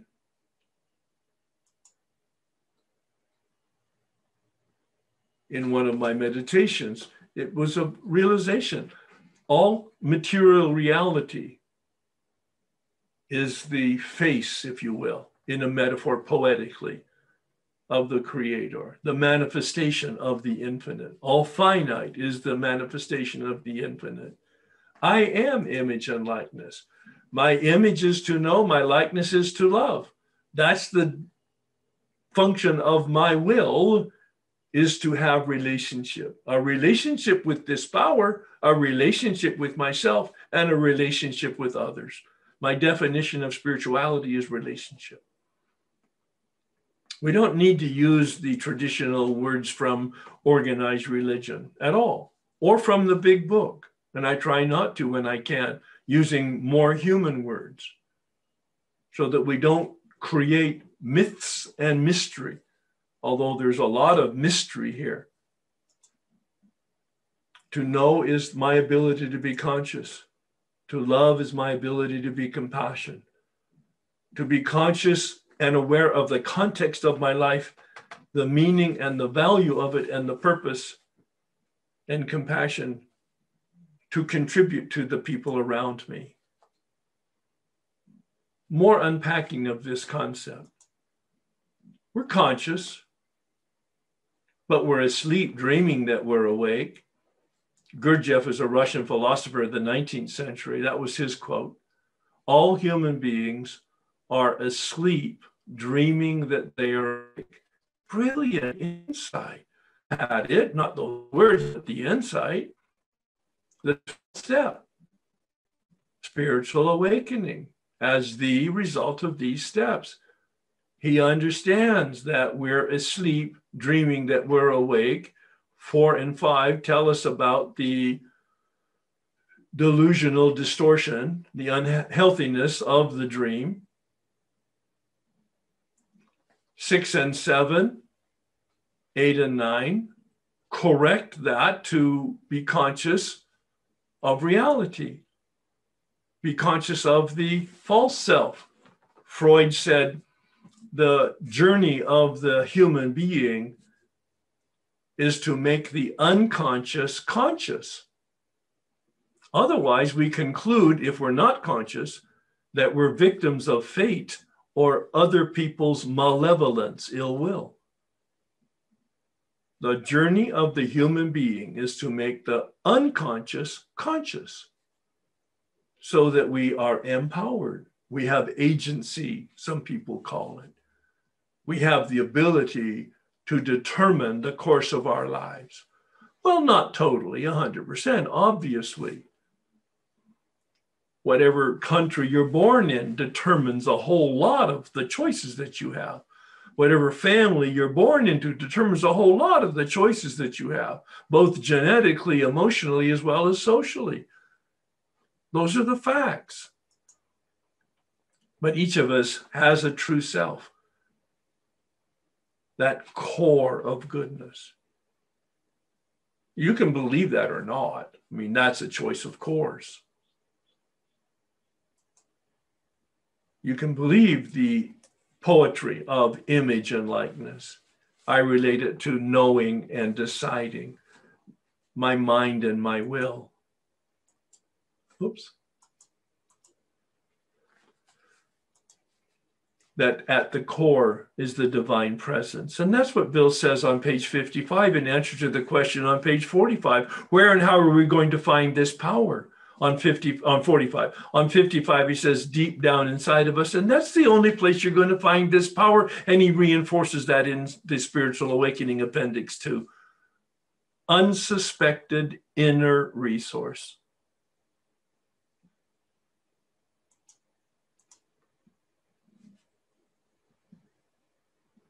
This is broader than the big book. A lot of the concepts and the vocabulary that I've used, a lot of the knowledge and the experience and the insights I've used comes from philosophy, comes from theology, comes from psychology, comes from sociology, comes from the research on happiness. Interpreted in the light of my experience with the 12 steps and my background in a belief that there is a power other than ourselves. Most people call it God and don't have a problem with it it's just a way of speaking. The word God is not the reality. It's a symbol of the reality for which there is no adequate symbol.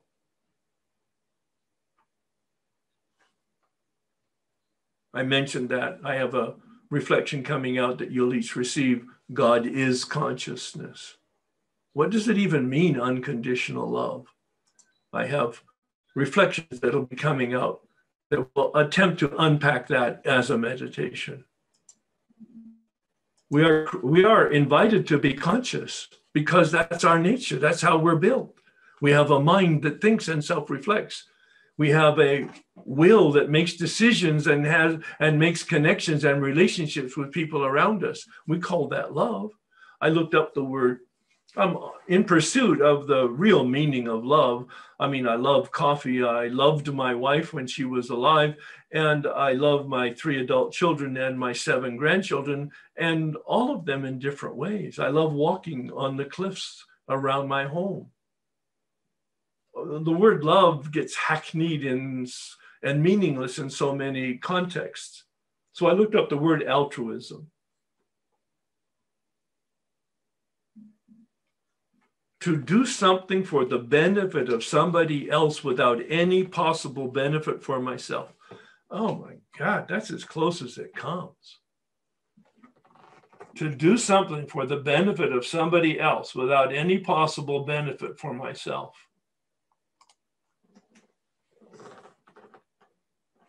Unconditional. I can't be unconditional because by nature I'm conditional.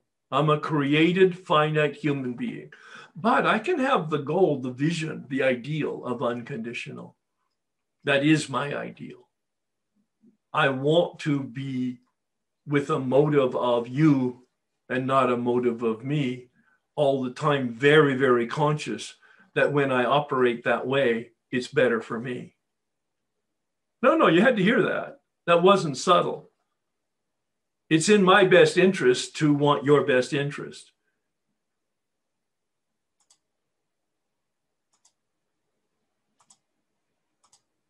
We can be truly human when we realize we are created by love, we are designed by love. My terms, my alternative terms, my synonyms for this life force, this God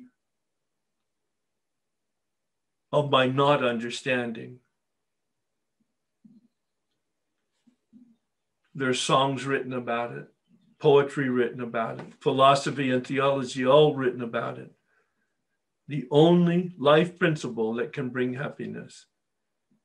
Certainly, loving myself, hello, having that self care in balance, not the narcissistic self centeredness that I described earlier.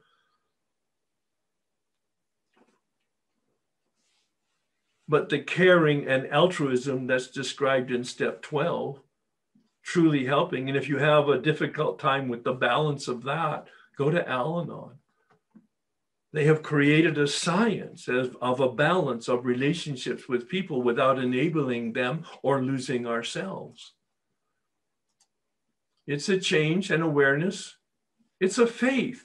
The, the, the, the uh, experience that I had with step two that opened the door at 10 years of sobriety to have an experience with step two for the very first time. 10 years of sober, having done the steps twice before, having phenomenal, life changing spiritual awakenings before, I had no experience with steps two and three. That third time through the steps at 10 years of sobriety, I had an experience with, not just an understanding of, but an experience with step two. Page 53 God is or God isn't. What is your choice? That's a decision, an act of faith. There's no evidence, there's no certitude, there's no feeling, there's no emotion, there's no concreteness at all to it. It's as thin as air, invisible, empty, dark. But I make the decision, and then I live as if it's true. I have hope in step three making that commitment, accepting the journey, and taking the actions and having an experience, a transformative experience, life changing experience. That's why I'm committed to doing this work. That's why I'm an apostle of this work. That's why I show up on a daily basis to help other people do this work. I was a seeker for so many years, but I wasn't a finder. And then I became a finder. How could you not bring this to the people who are suffering because they don't know that they don't know. This is our way of life. A litmus test, actually. Those of you who have my way of life document have seen this before. It's on my website in the way of life document. It's a very powerful description of unmanageability, the spiritual malady on the left, and the spiritual awakening and emotional sobriety, emotional maturity, optimal living on the right. We are turned, we turn from, and we are turned, is my experience. Step three is a commitment to turn. By the time I finished step nine, I realized I was turned. Hear the difference. I made a commitment to turn. I took steps four through nine to the best of my ability. And by the end of the ninth step, looking back over my shoulder, I realized I was turned. Anger had become forgiveness, fear had become trust. My inappropriate sexual behavior was changed because it became guided by principles for the very first time in my life guided by principles. Some of them I had that I didn't know that I had or I had overlooked. Some of them I didn't have, but I wanted to have, and so I incorporated them. But that's what you do when you're conscious. Question number nine in the sex inventory, page 69. What should I have done instead? That led me to understand the principles that I wanted. What should I have done instead? Oh, be honest, be considerate, be faithful. You see, I was able to discover principles by looking at the behavior that I didn't like, that was creating my suffering and other people's suffering. Dishonesty, rigorous honesty. Bill spends an entire page almost on page 58 under the title How It Works. He wants us to know this is the primary principle of how it works rigorous honesty. I asked my sponsor, What does that mean? He said, Your insides and your outsides match. I said, Thank you. I still did not have a clue as to what he was talking about, but I accepted it. Now I know. My insides and my outsides mostly are in harmony, mostly in integrity. Eliminating the darkness of secrets with the transparency of that honesty. Having the burden of guilt and shame, some of it put on us by other people, most of it put on us by ourselves. Guilt, a negative feeling about my behavior, shame, a negative feeling about who I am. There's healthy guilt, there's healthy shame, absolutely. But that's not what we're talking about here. We're talking about that deleterious feeling that we have about our behavior in the past or about our very being in the present. And I've been given freedom, a sense of a relationship with myself, of self respect a relationship with other people of mutual respect. Melody Beattie, in her book Codependent No More, talks about becoming independent and then becoming interdependent. Fabulous terms, but then she coins one, which is the balance and the combination of both undependent. If you haven't read it, and you're interested in personal growth. It's a book from the 80s, but it's a seminal work that launched the entire movement of codependency and recovery from it. I believe it's the underbelly of most of the human problems. Perhaps next year I'll do a workshop on that. Unhealthy self esteem versus healthy self worth another area of significance for most human beings, not just addicts, not just people in a 12 step program, but all human beings who have a sense of self worth. That's why we're talking about happiness, by the way. The difference between unhappiness and happiness is the difference of willfulness versus willingness. Willfulness, coined by this contrast, coined by Gerald May wonderful books Addiction and Spirituality. Willfulness is my self centeredness, described on pages 60 to 62 in the big book. Willingness is the entire experience of the step process. Bill says it's the cornerstone, page 47 in the big book. It's the cornerstone of a spiritual arch through which we walk to freedom. That's the whole point. My will out of alignment, my will in alignment the whole point of the journey. If you're not in the 12 step program and you're with us today, it doesn't make any difference because everything I've said is completely applicable to a human being without addiction, without being in a 12 step program. I use my will in both cases. I use my will poorly under the disease column because it's out of, out of alignment with reality as reality is. I use my will properly as the result of the 12 step process or good therapy or good religion or a good relationship. There's many, many paths to the top of the mountain. Many, many paths to the top of the mountain. Be inclusive. But the point here is my will, I choose to be in alignment with reality as I see it, knowing that I can't see it as clearly as I want to, starting every day with the set aside attitude and the set aside prayer. A clean white slate every morning Teach me what I need to know today. Give me the energy to do what I can do today. Listen to the step 11 prayer. Excuse me, step 11 itself. It's a prayer for me. But step 11 itself, sought through prayer and meditation to improve our conscious contact with God as we understood God.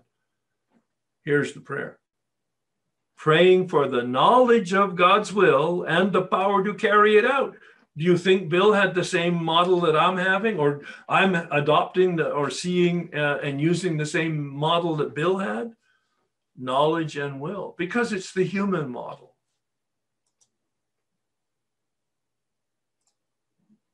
Life has principles, motives, and actions.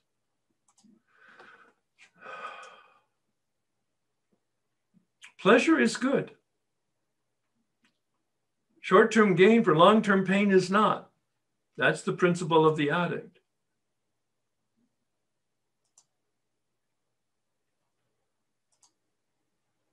The good may be the enemy of the best. Short term pain for long term gain, that's the model of the person attempting to have recovery to deal with the pain of steps four through nine. Anybody who enjoys steps four through nine is probably not doing it correctly. And I don't mean that uh, to be dismissive or diminutive or negative. It is my experience. It's a, it's a, it's a journey of suffering, but it is short term for the long term benefits. Will lead to probable happiness the best principle freedom. Oops. Present enjoyment, future fulfillment. Predicted, I would say guaranteed happiness. Bill has a phrase in the traditions that got my attention 10 years ago. The good may be the enemy of the best in it's in the traditions. I forget which one, but it it's such a power. I'm good at many things, and to the extent I'm doing good things, uh, my energy is dissipated, and I'm not focused on the best I can do.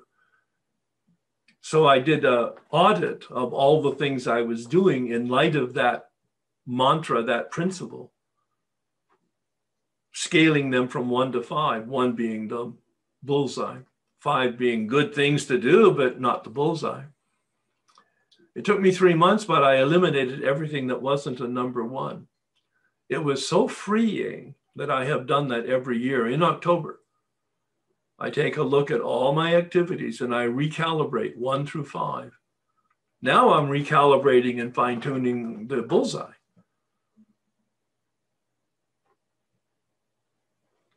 My focus now is on meditation. That is the single best thing that I believe I can bring to people as a tool to make consciousness happen. And when consciousness happens, everything else happens.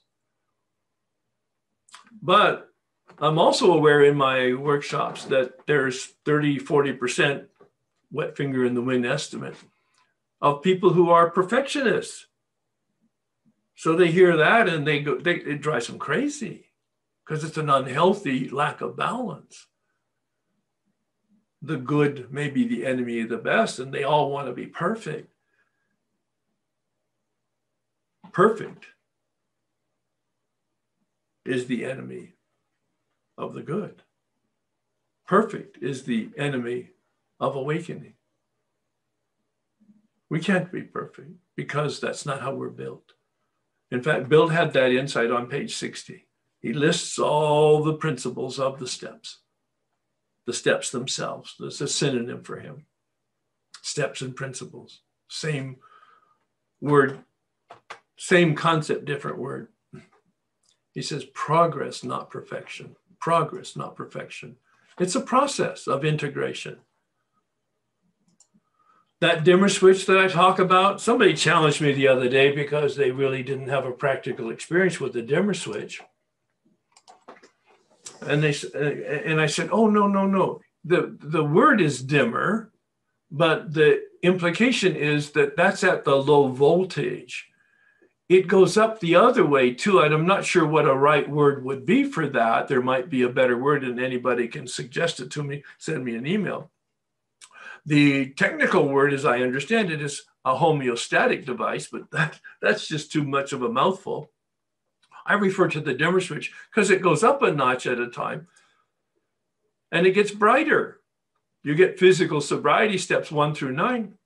You get emotional sobriety by 10, 11, and 12. You have a spiritual awakening and you develop spiritual sobriety with consistency. But it goes down a notch at a time. That's the dimmer switch part. I emphasize the increment of moving toward the light one notch at a time, one click at a time, one day at a time, one action at a time. Steps one through nine, physical sobriety, guaranteed on pages 84 and 85. Spiritual awakening, guaranteed on pages 84 and 85. We enter the world of the spirit. We are changed, but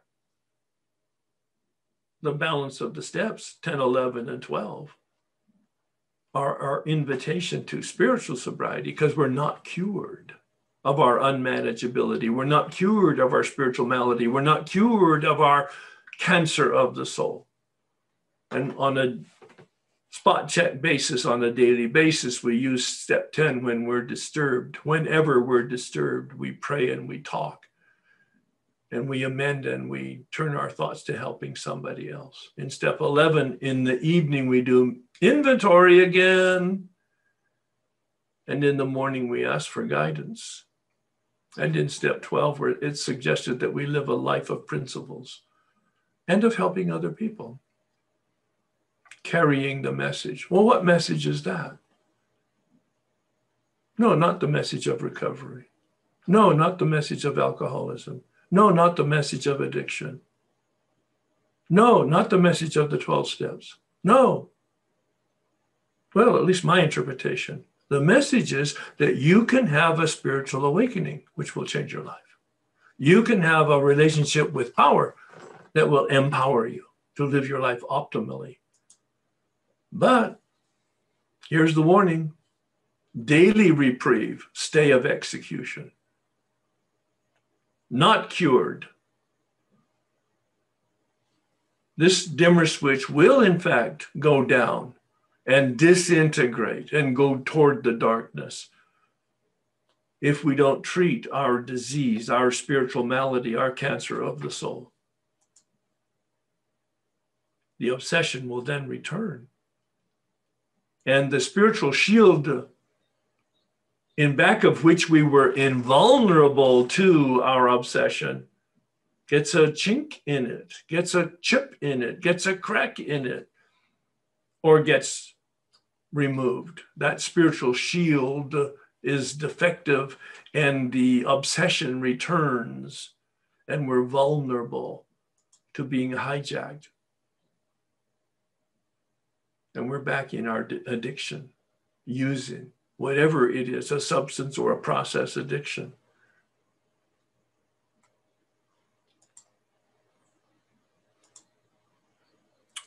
What is happiness? The conclusion, there's a lot of words here, felt satisfaction. I'm satisfied. When I have a glass of water when I'm thirsty, my thirst goes away and I don't think about water. When I'm hungry, I have some food and I don't think about food. When I enjoy myself and or other people, I have a sense of pleasure, a sense of completion. When I have identified my skills, my competencies, and I'm using them in a way that I enjoy and that seems to be helpful to other people, there's a sense of coherence. I really get a sense of self worth and self acceptance. I have a sense that I'm empowered in my own environment. I have a sense of independence. I've established some positive relationships. People like being around me, or at least tolerate it. There's a congruence in my life. These are coming from the studies that I did as a sort of a summary of the various words and dynamics some of them will help you have models and or vision statements of how you want to live or a reinforcement and confirmation that in fact what you're doing is working. If you're not experiencing these, perhaps you can challenge yourself to say, oh, what can I do to make this work for me? Be in harmony with life and with reality. There's speed bumps, but the 12 step process gave me shock absorbers to handle those speed bumps, to be in alignment with reality. The Harvard studies unanimously talked about freedom from irksome cares. Don't you just love that word, irksome? Circumstances and people sometimes are irksome.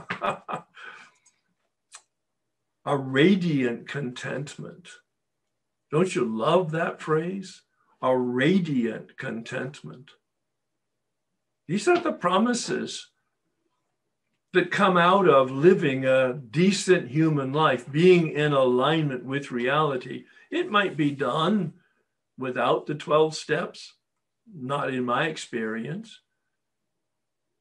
I found it the most effective, transformative process that I've ever encountered.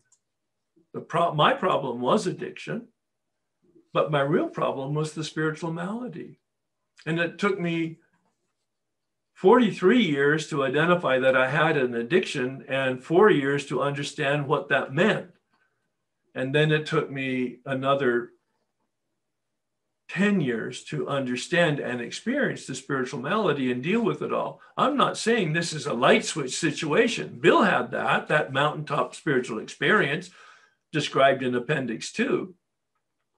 But most of us have that spiritual awakening, that solution to know better and to decide to do better, to know the obstacles and to remove them with steps four through nine.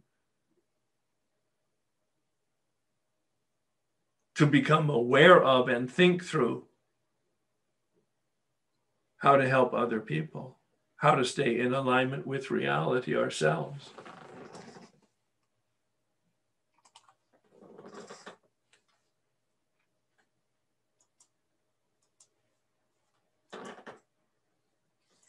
It goes back to how we're built. Yes, this is redundant to what we looked at in that brain schema that we looked at. Just emphasizing it and re emphasizing it. It's the way we're built. We need pleasure. It's the way we're built. We need meaning. Those are the two words that are the key words in the happiness studies. To recognize our body and our emotions need this kind of sense of homeostasis, balance. But our minds and our wills need a sense of meaning and purpose. If we stay in the brainstem limbic system, we are self centered. If we transcend, become self realized and self actualized, we become other and other centered. we need to take care of ourselves in healthy self-care with regard to our bodies and our, our emotions, of course. The flight attendant says, put your mask on first before you can help anybody else. But the ultimate solution to human living is a healthy sense of caring for other people. Yes, care for yourself. Absolutely. Without that, you can't care for other people. You can't give it away unless you have it but you can't keep it unless you give it away. A paradox of wonderful depth and wisdom. This is how we become fully human, self actualized, fully alive, self transcendent. Through these steps, one through nine, at the basic level that establishes the foundation and the traction and the direction and the momentum. But, but 10, 11, and 12, the best kept secret in the rooms I think we have a lot of relapse for lots of reasons, not the least of which is people don't understand the unmanageability. They don't understand the self centeredness. They don't understand not cured. They don't understand daily reprieve. Literally, don't understand. And Bill says it very cleanly and simply in the step uh, in the 12 and 12 and step 11. in terms of the motivation for doing step 11. As we in our body need the nourishment of air, water, sunshine, and food, and the sustenance of air, water, sunshine, and food for the survival, sustenance of our body. We need prayer and meditation for the nourishment and sustenance of our soul. Brilliant, insightful. Do you believe it? If you're not doing meditation, you don't believe it. If you just had a little quiver there of resistance and negativity, it's because you believe you believe it. But if you really believed it, you'd be doing it. So your belief about your belief is delusional. Yes, that's part of the confrontational. To love herb is to know herb. this happiness is a practice of balance. Pleasure and meaning, as we talked about before, using the brain stem, using the limbic system to understand. This is emotional sobriety, by the way. It's not sophisticated. Well, it is sophisticated because it's an understanding of how we're built. Emotional sobriety is to recognize that we need pleasure in our uh, bodies and in our emotions satisfaction, homeostasis, contentment, equilibrium. We need those things. And we get to manage that though. We don't let our body instincts drive us. We don't let our limbic system emotions and feelings drive us. We manage them. We self regulate with our mind and our will, our cortex, our neocortex, giving us a sense of meaning and value, a sense of empowerment. This way, we reduce suffering because we're managing it. We increase our joy because we're managing it. This is our conscious purpose to recognize suffering and to eliminate it and avoid it, to recognize the sources of joy. I, this year, I'm going to use that for my own mm, inventory uh, for next year's development of my activities. What brings me joy? Not as a self centered thing, because of course, doing what I'm doing right here brings me joy because I can share with you my experience and it might be helpful. These are the actions that are recommended throughout the literature on happiness. Kindness, imagine that. Gratitude, imagine that. Celebration, generosity. I tell the people I sponsor find out what the principle is in the situation that you're dealing with. What is the principle? Always take the high road and be generous. And be generous. It's something I added within the last couple years because it's in my own development, I experienced that. When I step out of the box, trying to protect myself or get what I want, and I am generous with whatever the situation is, the outcome is so much better. And in my meditation, it became very clear I can't out generous reality. I can't out generous God. No, I'm talking about common sense here. If you don't have common sense, have a sponsor who does. To be helpful is our only goal, Bill says, right? The Harvard studies talk this way using our signature strength to anchor our personal authenticity using our signature strength, identifying what is our DNA, what is our fingerprint, what is our gift. It's as unique to anchor our personal authenticity to seek pleasure in the context of a noble purpose. You love that word? Noble purpose that gives meaning to our life, dignity another word that's come to me in the last six months noble purpose and live life with dignity. It's progressive, it's a flow. It's being real about who you are, authentic, doing with integrity, how I do. Again, a life of consciousness in step 11, a life of contributions in step 12. I'm going to go through this one too quickly because it's a. So it's a practice. Again, another uh, phrase came to me within the last six months because of the work that we're doing in our workshop and the feedback I get from the people. Life is a practice. That's the phrase. Oh, yes, we practice presence in step 10. We practice presence through prayer and meditation. Practice, not perfect, hey? Practice. The training wheels are off now. We're riding, we fall off, we have accidents, we get back on, we practice principles. What are the principles? This is our way of life self actualization. Becoming my true self is what that means. Oh, it's a fancy word self actualization. All it means is I become who I really am. It's a process, it's a practice. I show up every day to practice. Life is a practice. Becoming a lantern, that's my image of what I do as a sponsor and as a step guide and as a presenter. I'm a lantern that stands on the side of the road that shines the light on the road that I've walked so that you can walk that road in the light of my experience and have your own experience.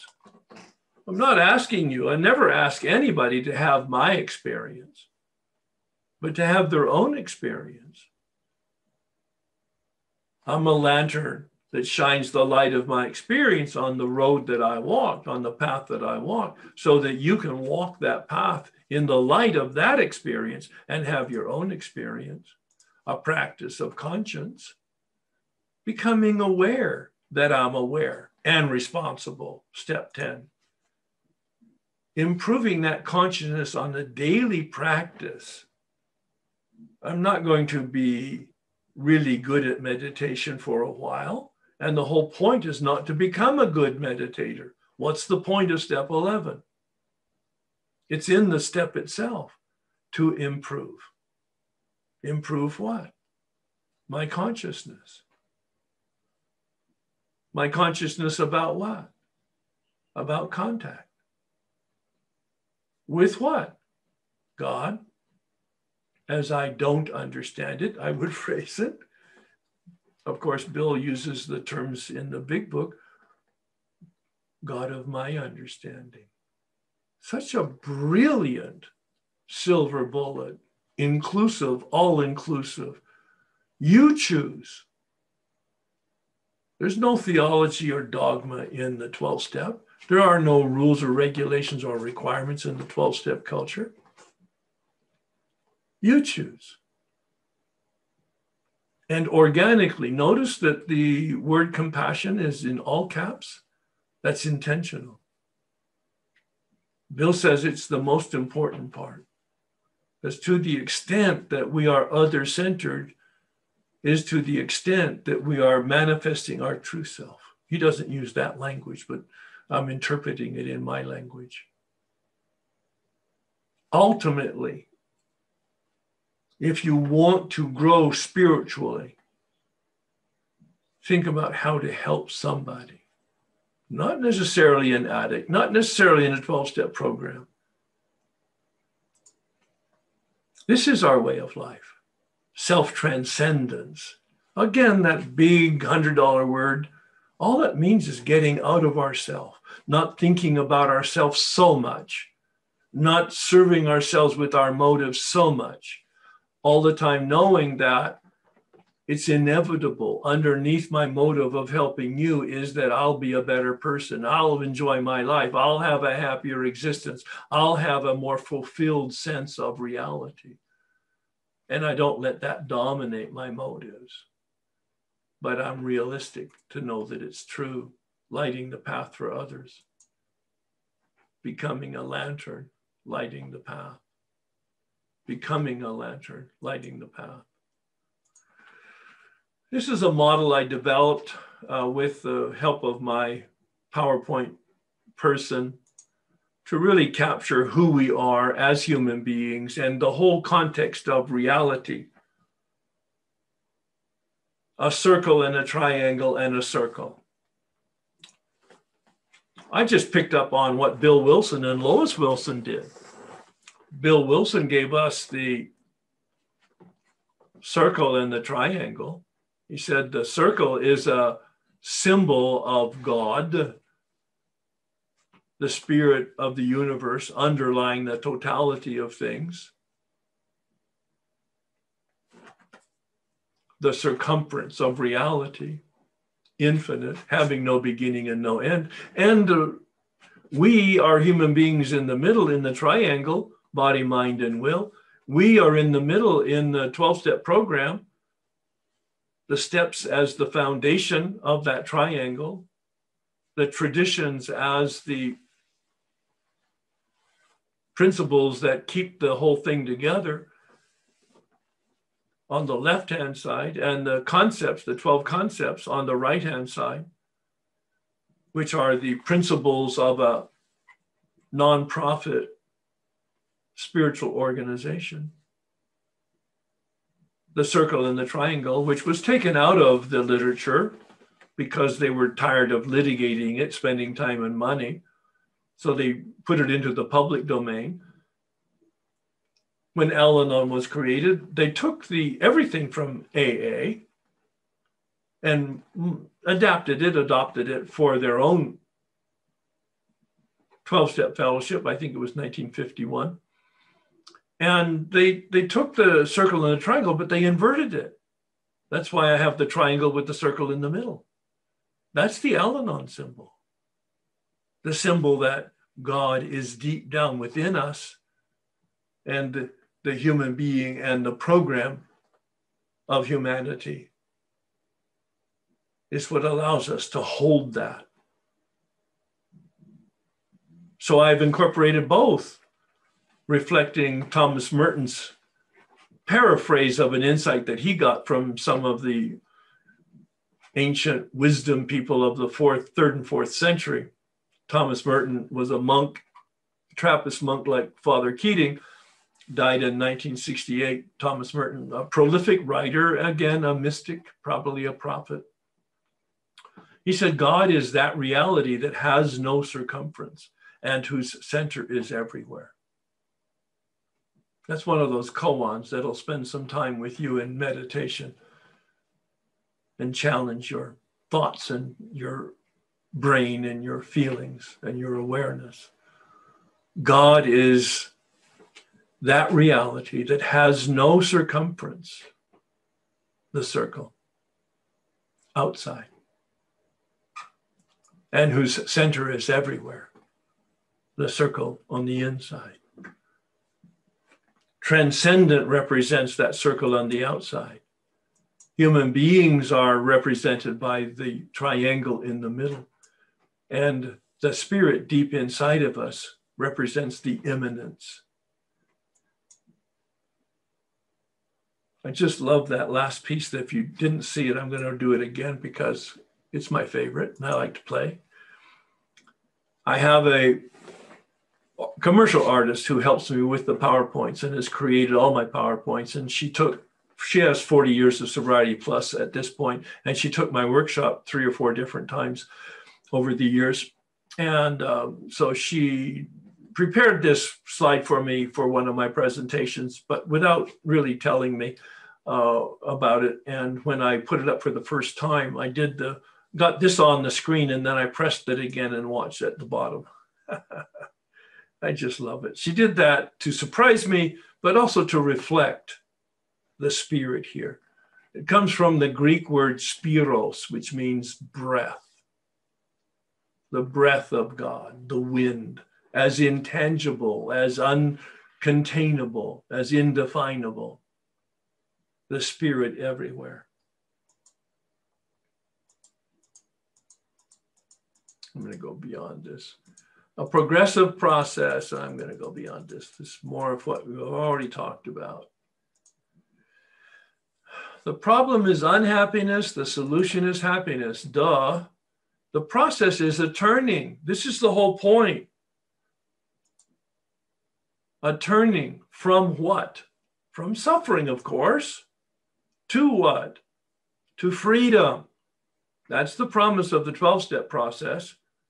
This is the journey of going from unhappiness to happiness, from the suffering of our self centeredness, that unmanageability, to the freedom of other centeredness. This is a change. There's three words here. I love alliteration, as you know. A change in our awareness. I did not know that I did not know until I began to know that I did not know. And that was confirmation of the effectiveness of the process. So I kept pressed up against it gently. I accepted that I needed to do some work and I needed some guidance and I needed some help. Help from a power other than myself. So I used prayer.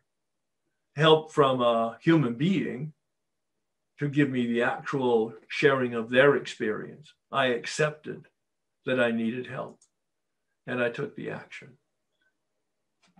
This is the formula for happiness. This is the formula for change. This is the formula from going from this human being that's in the jail of addiction or in the bondage of self to the freedom. Awareness, acceptance, action. Powerless in step one, but not hopeless. In fact, I believe it's the second chapter in the book after Bill's story is there is a solution. Power a relationship with power. It doesn't say that in the big book, but it implies it on page 62 and 63. Bill gives us five relationships as models for us to choose our own relationship. Here's the question in steps two and three What relationship do you yearn for? In the sense of reality, in the sense of life, in the sense of a power, in the sense of the life force. What does your soul yearn for, need, want? The freedom of steps four through nine, I've entitled as forgiveness, a decision to release. I have a meditation in my way of life document on forgiveness, a three page one. I'll send it out. I'll have it sent out to you uh, the people who have participated in this. You might enjoy that. A process of releasing them releases me. It is a process of healing. Built on that model that I used right at the beginning, the adaptation of the Maslow model. Step 10 is about developing conscience. That's an awareness of the principles and my disturbance when I transgress them. This is the point of emotions. Emotions are critically important for us to feel them and to be aware of them because they will tell us when we're experiencing joy and they will tell us when we're experiencing suffering. And that's the only way we can navigate life is to pay attention. One of the mantras of one of my friends. That's all he, that's all he almost ever says pay attention. Pay attention. Because we know that when we pay attention, we become aware, we become aware of pain, and we become aware of our responsibility, our consciousness to move away from the pain and move toward the light. We move toward the light because that's how we're built to be conscious. We move toward helping others because that's how we're built to be in relationship of contribution. Aware, accept action. Daily intentional conscience, daily intentional consciousness, daily intentional compassion. So here's a practice. It's a suggestion. I like to end with something very practical. Happiness, a daily practice, a commitment to intentional consciousness. Most of you know I wrote, I was asked to write a book by Hazelden on meditation, which they published in 2017 called Practicing the Here and Now. And in the preparation of that, I came up with the term because I was looking at prayer, I was looking at meditation, I was looking at contemplation, transcendental meditation, mindfulness. I said, what do they all have in common? What's the biggest word I can use as a net to pick up all these areas of practice? Intentional consciousness. Not just consciousness, intentional consciousness a commitment to create a gratitude list every morning.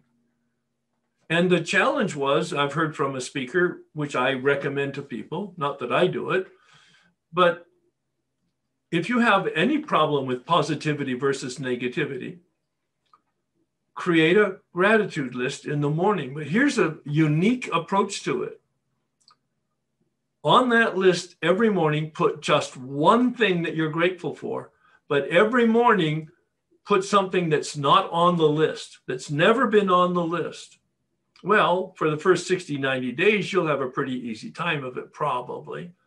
But after 90 days, you're going to have to be pretty creative and stretch as to what you're gratitude, what you're grateful for, since you don't want to duplicate anything on the list up to that point. It will inevitably turn you from the darkness to the light it will inevitably turn you from the negative to the positive. Prayer, I think I have mentioned it in terms of the improvement of our consciousness, peppered it throughout our talk today.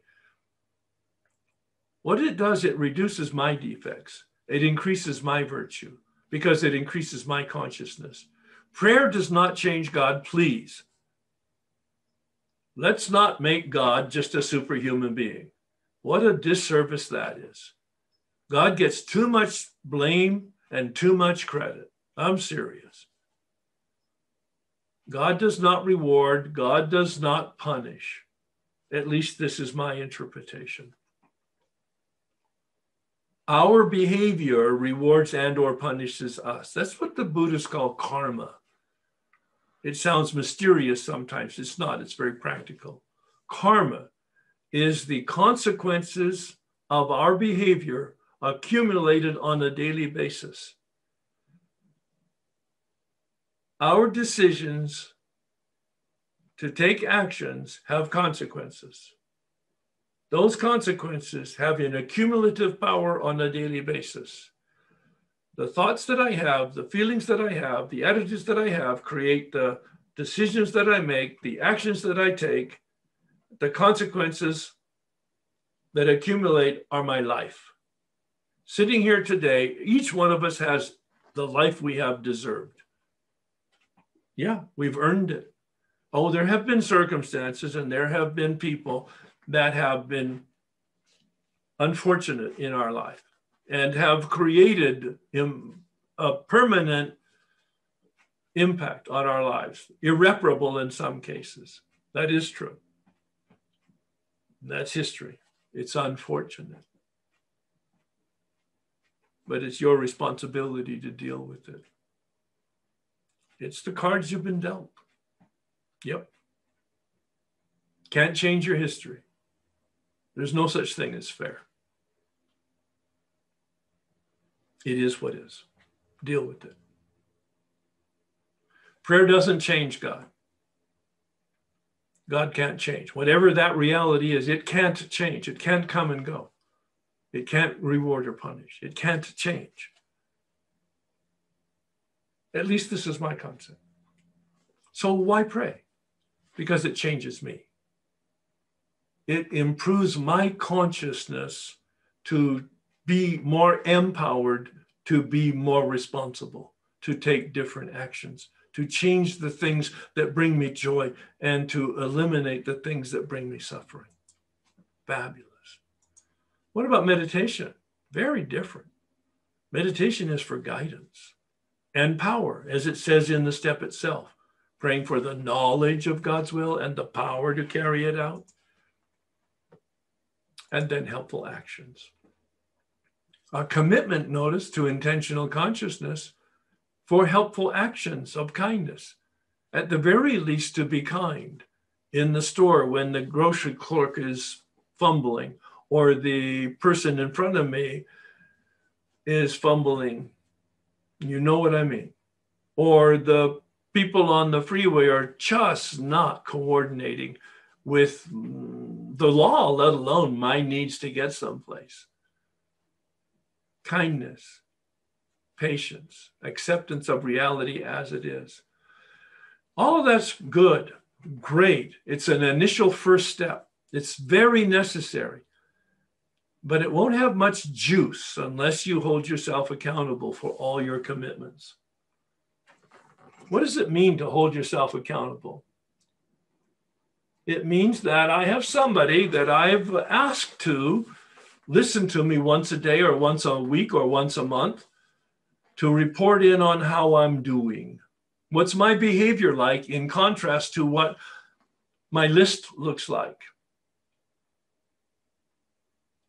Step 11 is intentional consciousness. Step 12 is having a sponsor, I believe. Being a sponsor is wonderful. Being a step guide is wonderful. Having a step guide, excuse me, having a sponsor is crucial. An accountability partner that's objective and experienced and will tell me the truth. Not that they're my parent or my disciplinarian. That might be important in the first year or two or five.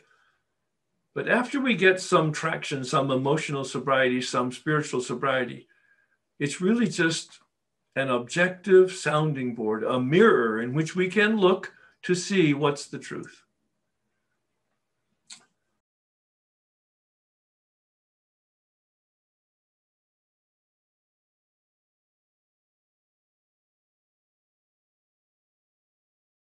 All right, so um, let's go to the prayer of St. Francis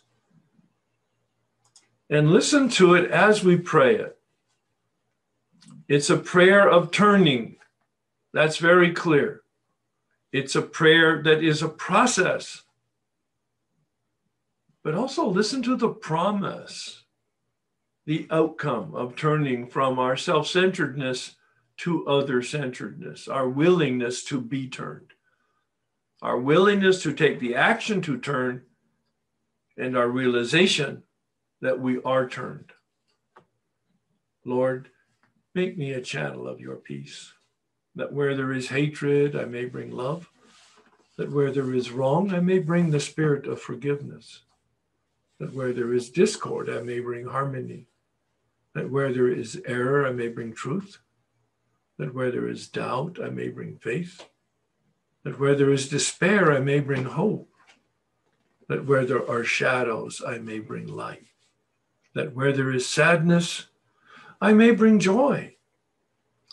Lord, grant that I may seek rather to comfort than to be comforted, to understand than to be understood, to love than to be loved. For it is by self forgetting that one finds, it is by forgiving that one is forgiven, it is by dying that one awakens to eternal life. Amen. Eckhart Tolle, in his Power of Now book, said the secret to life, pretty ominous beginning to a sentence.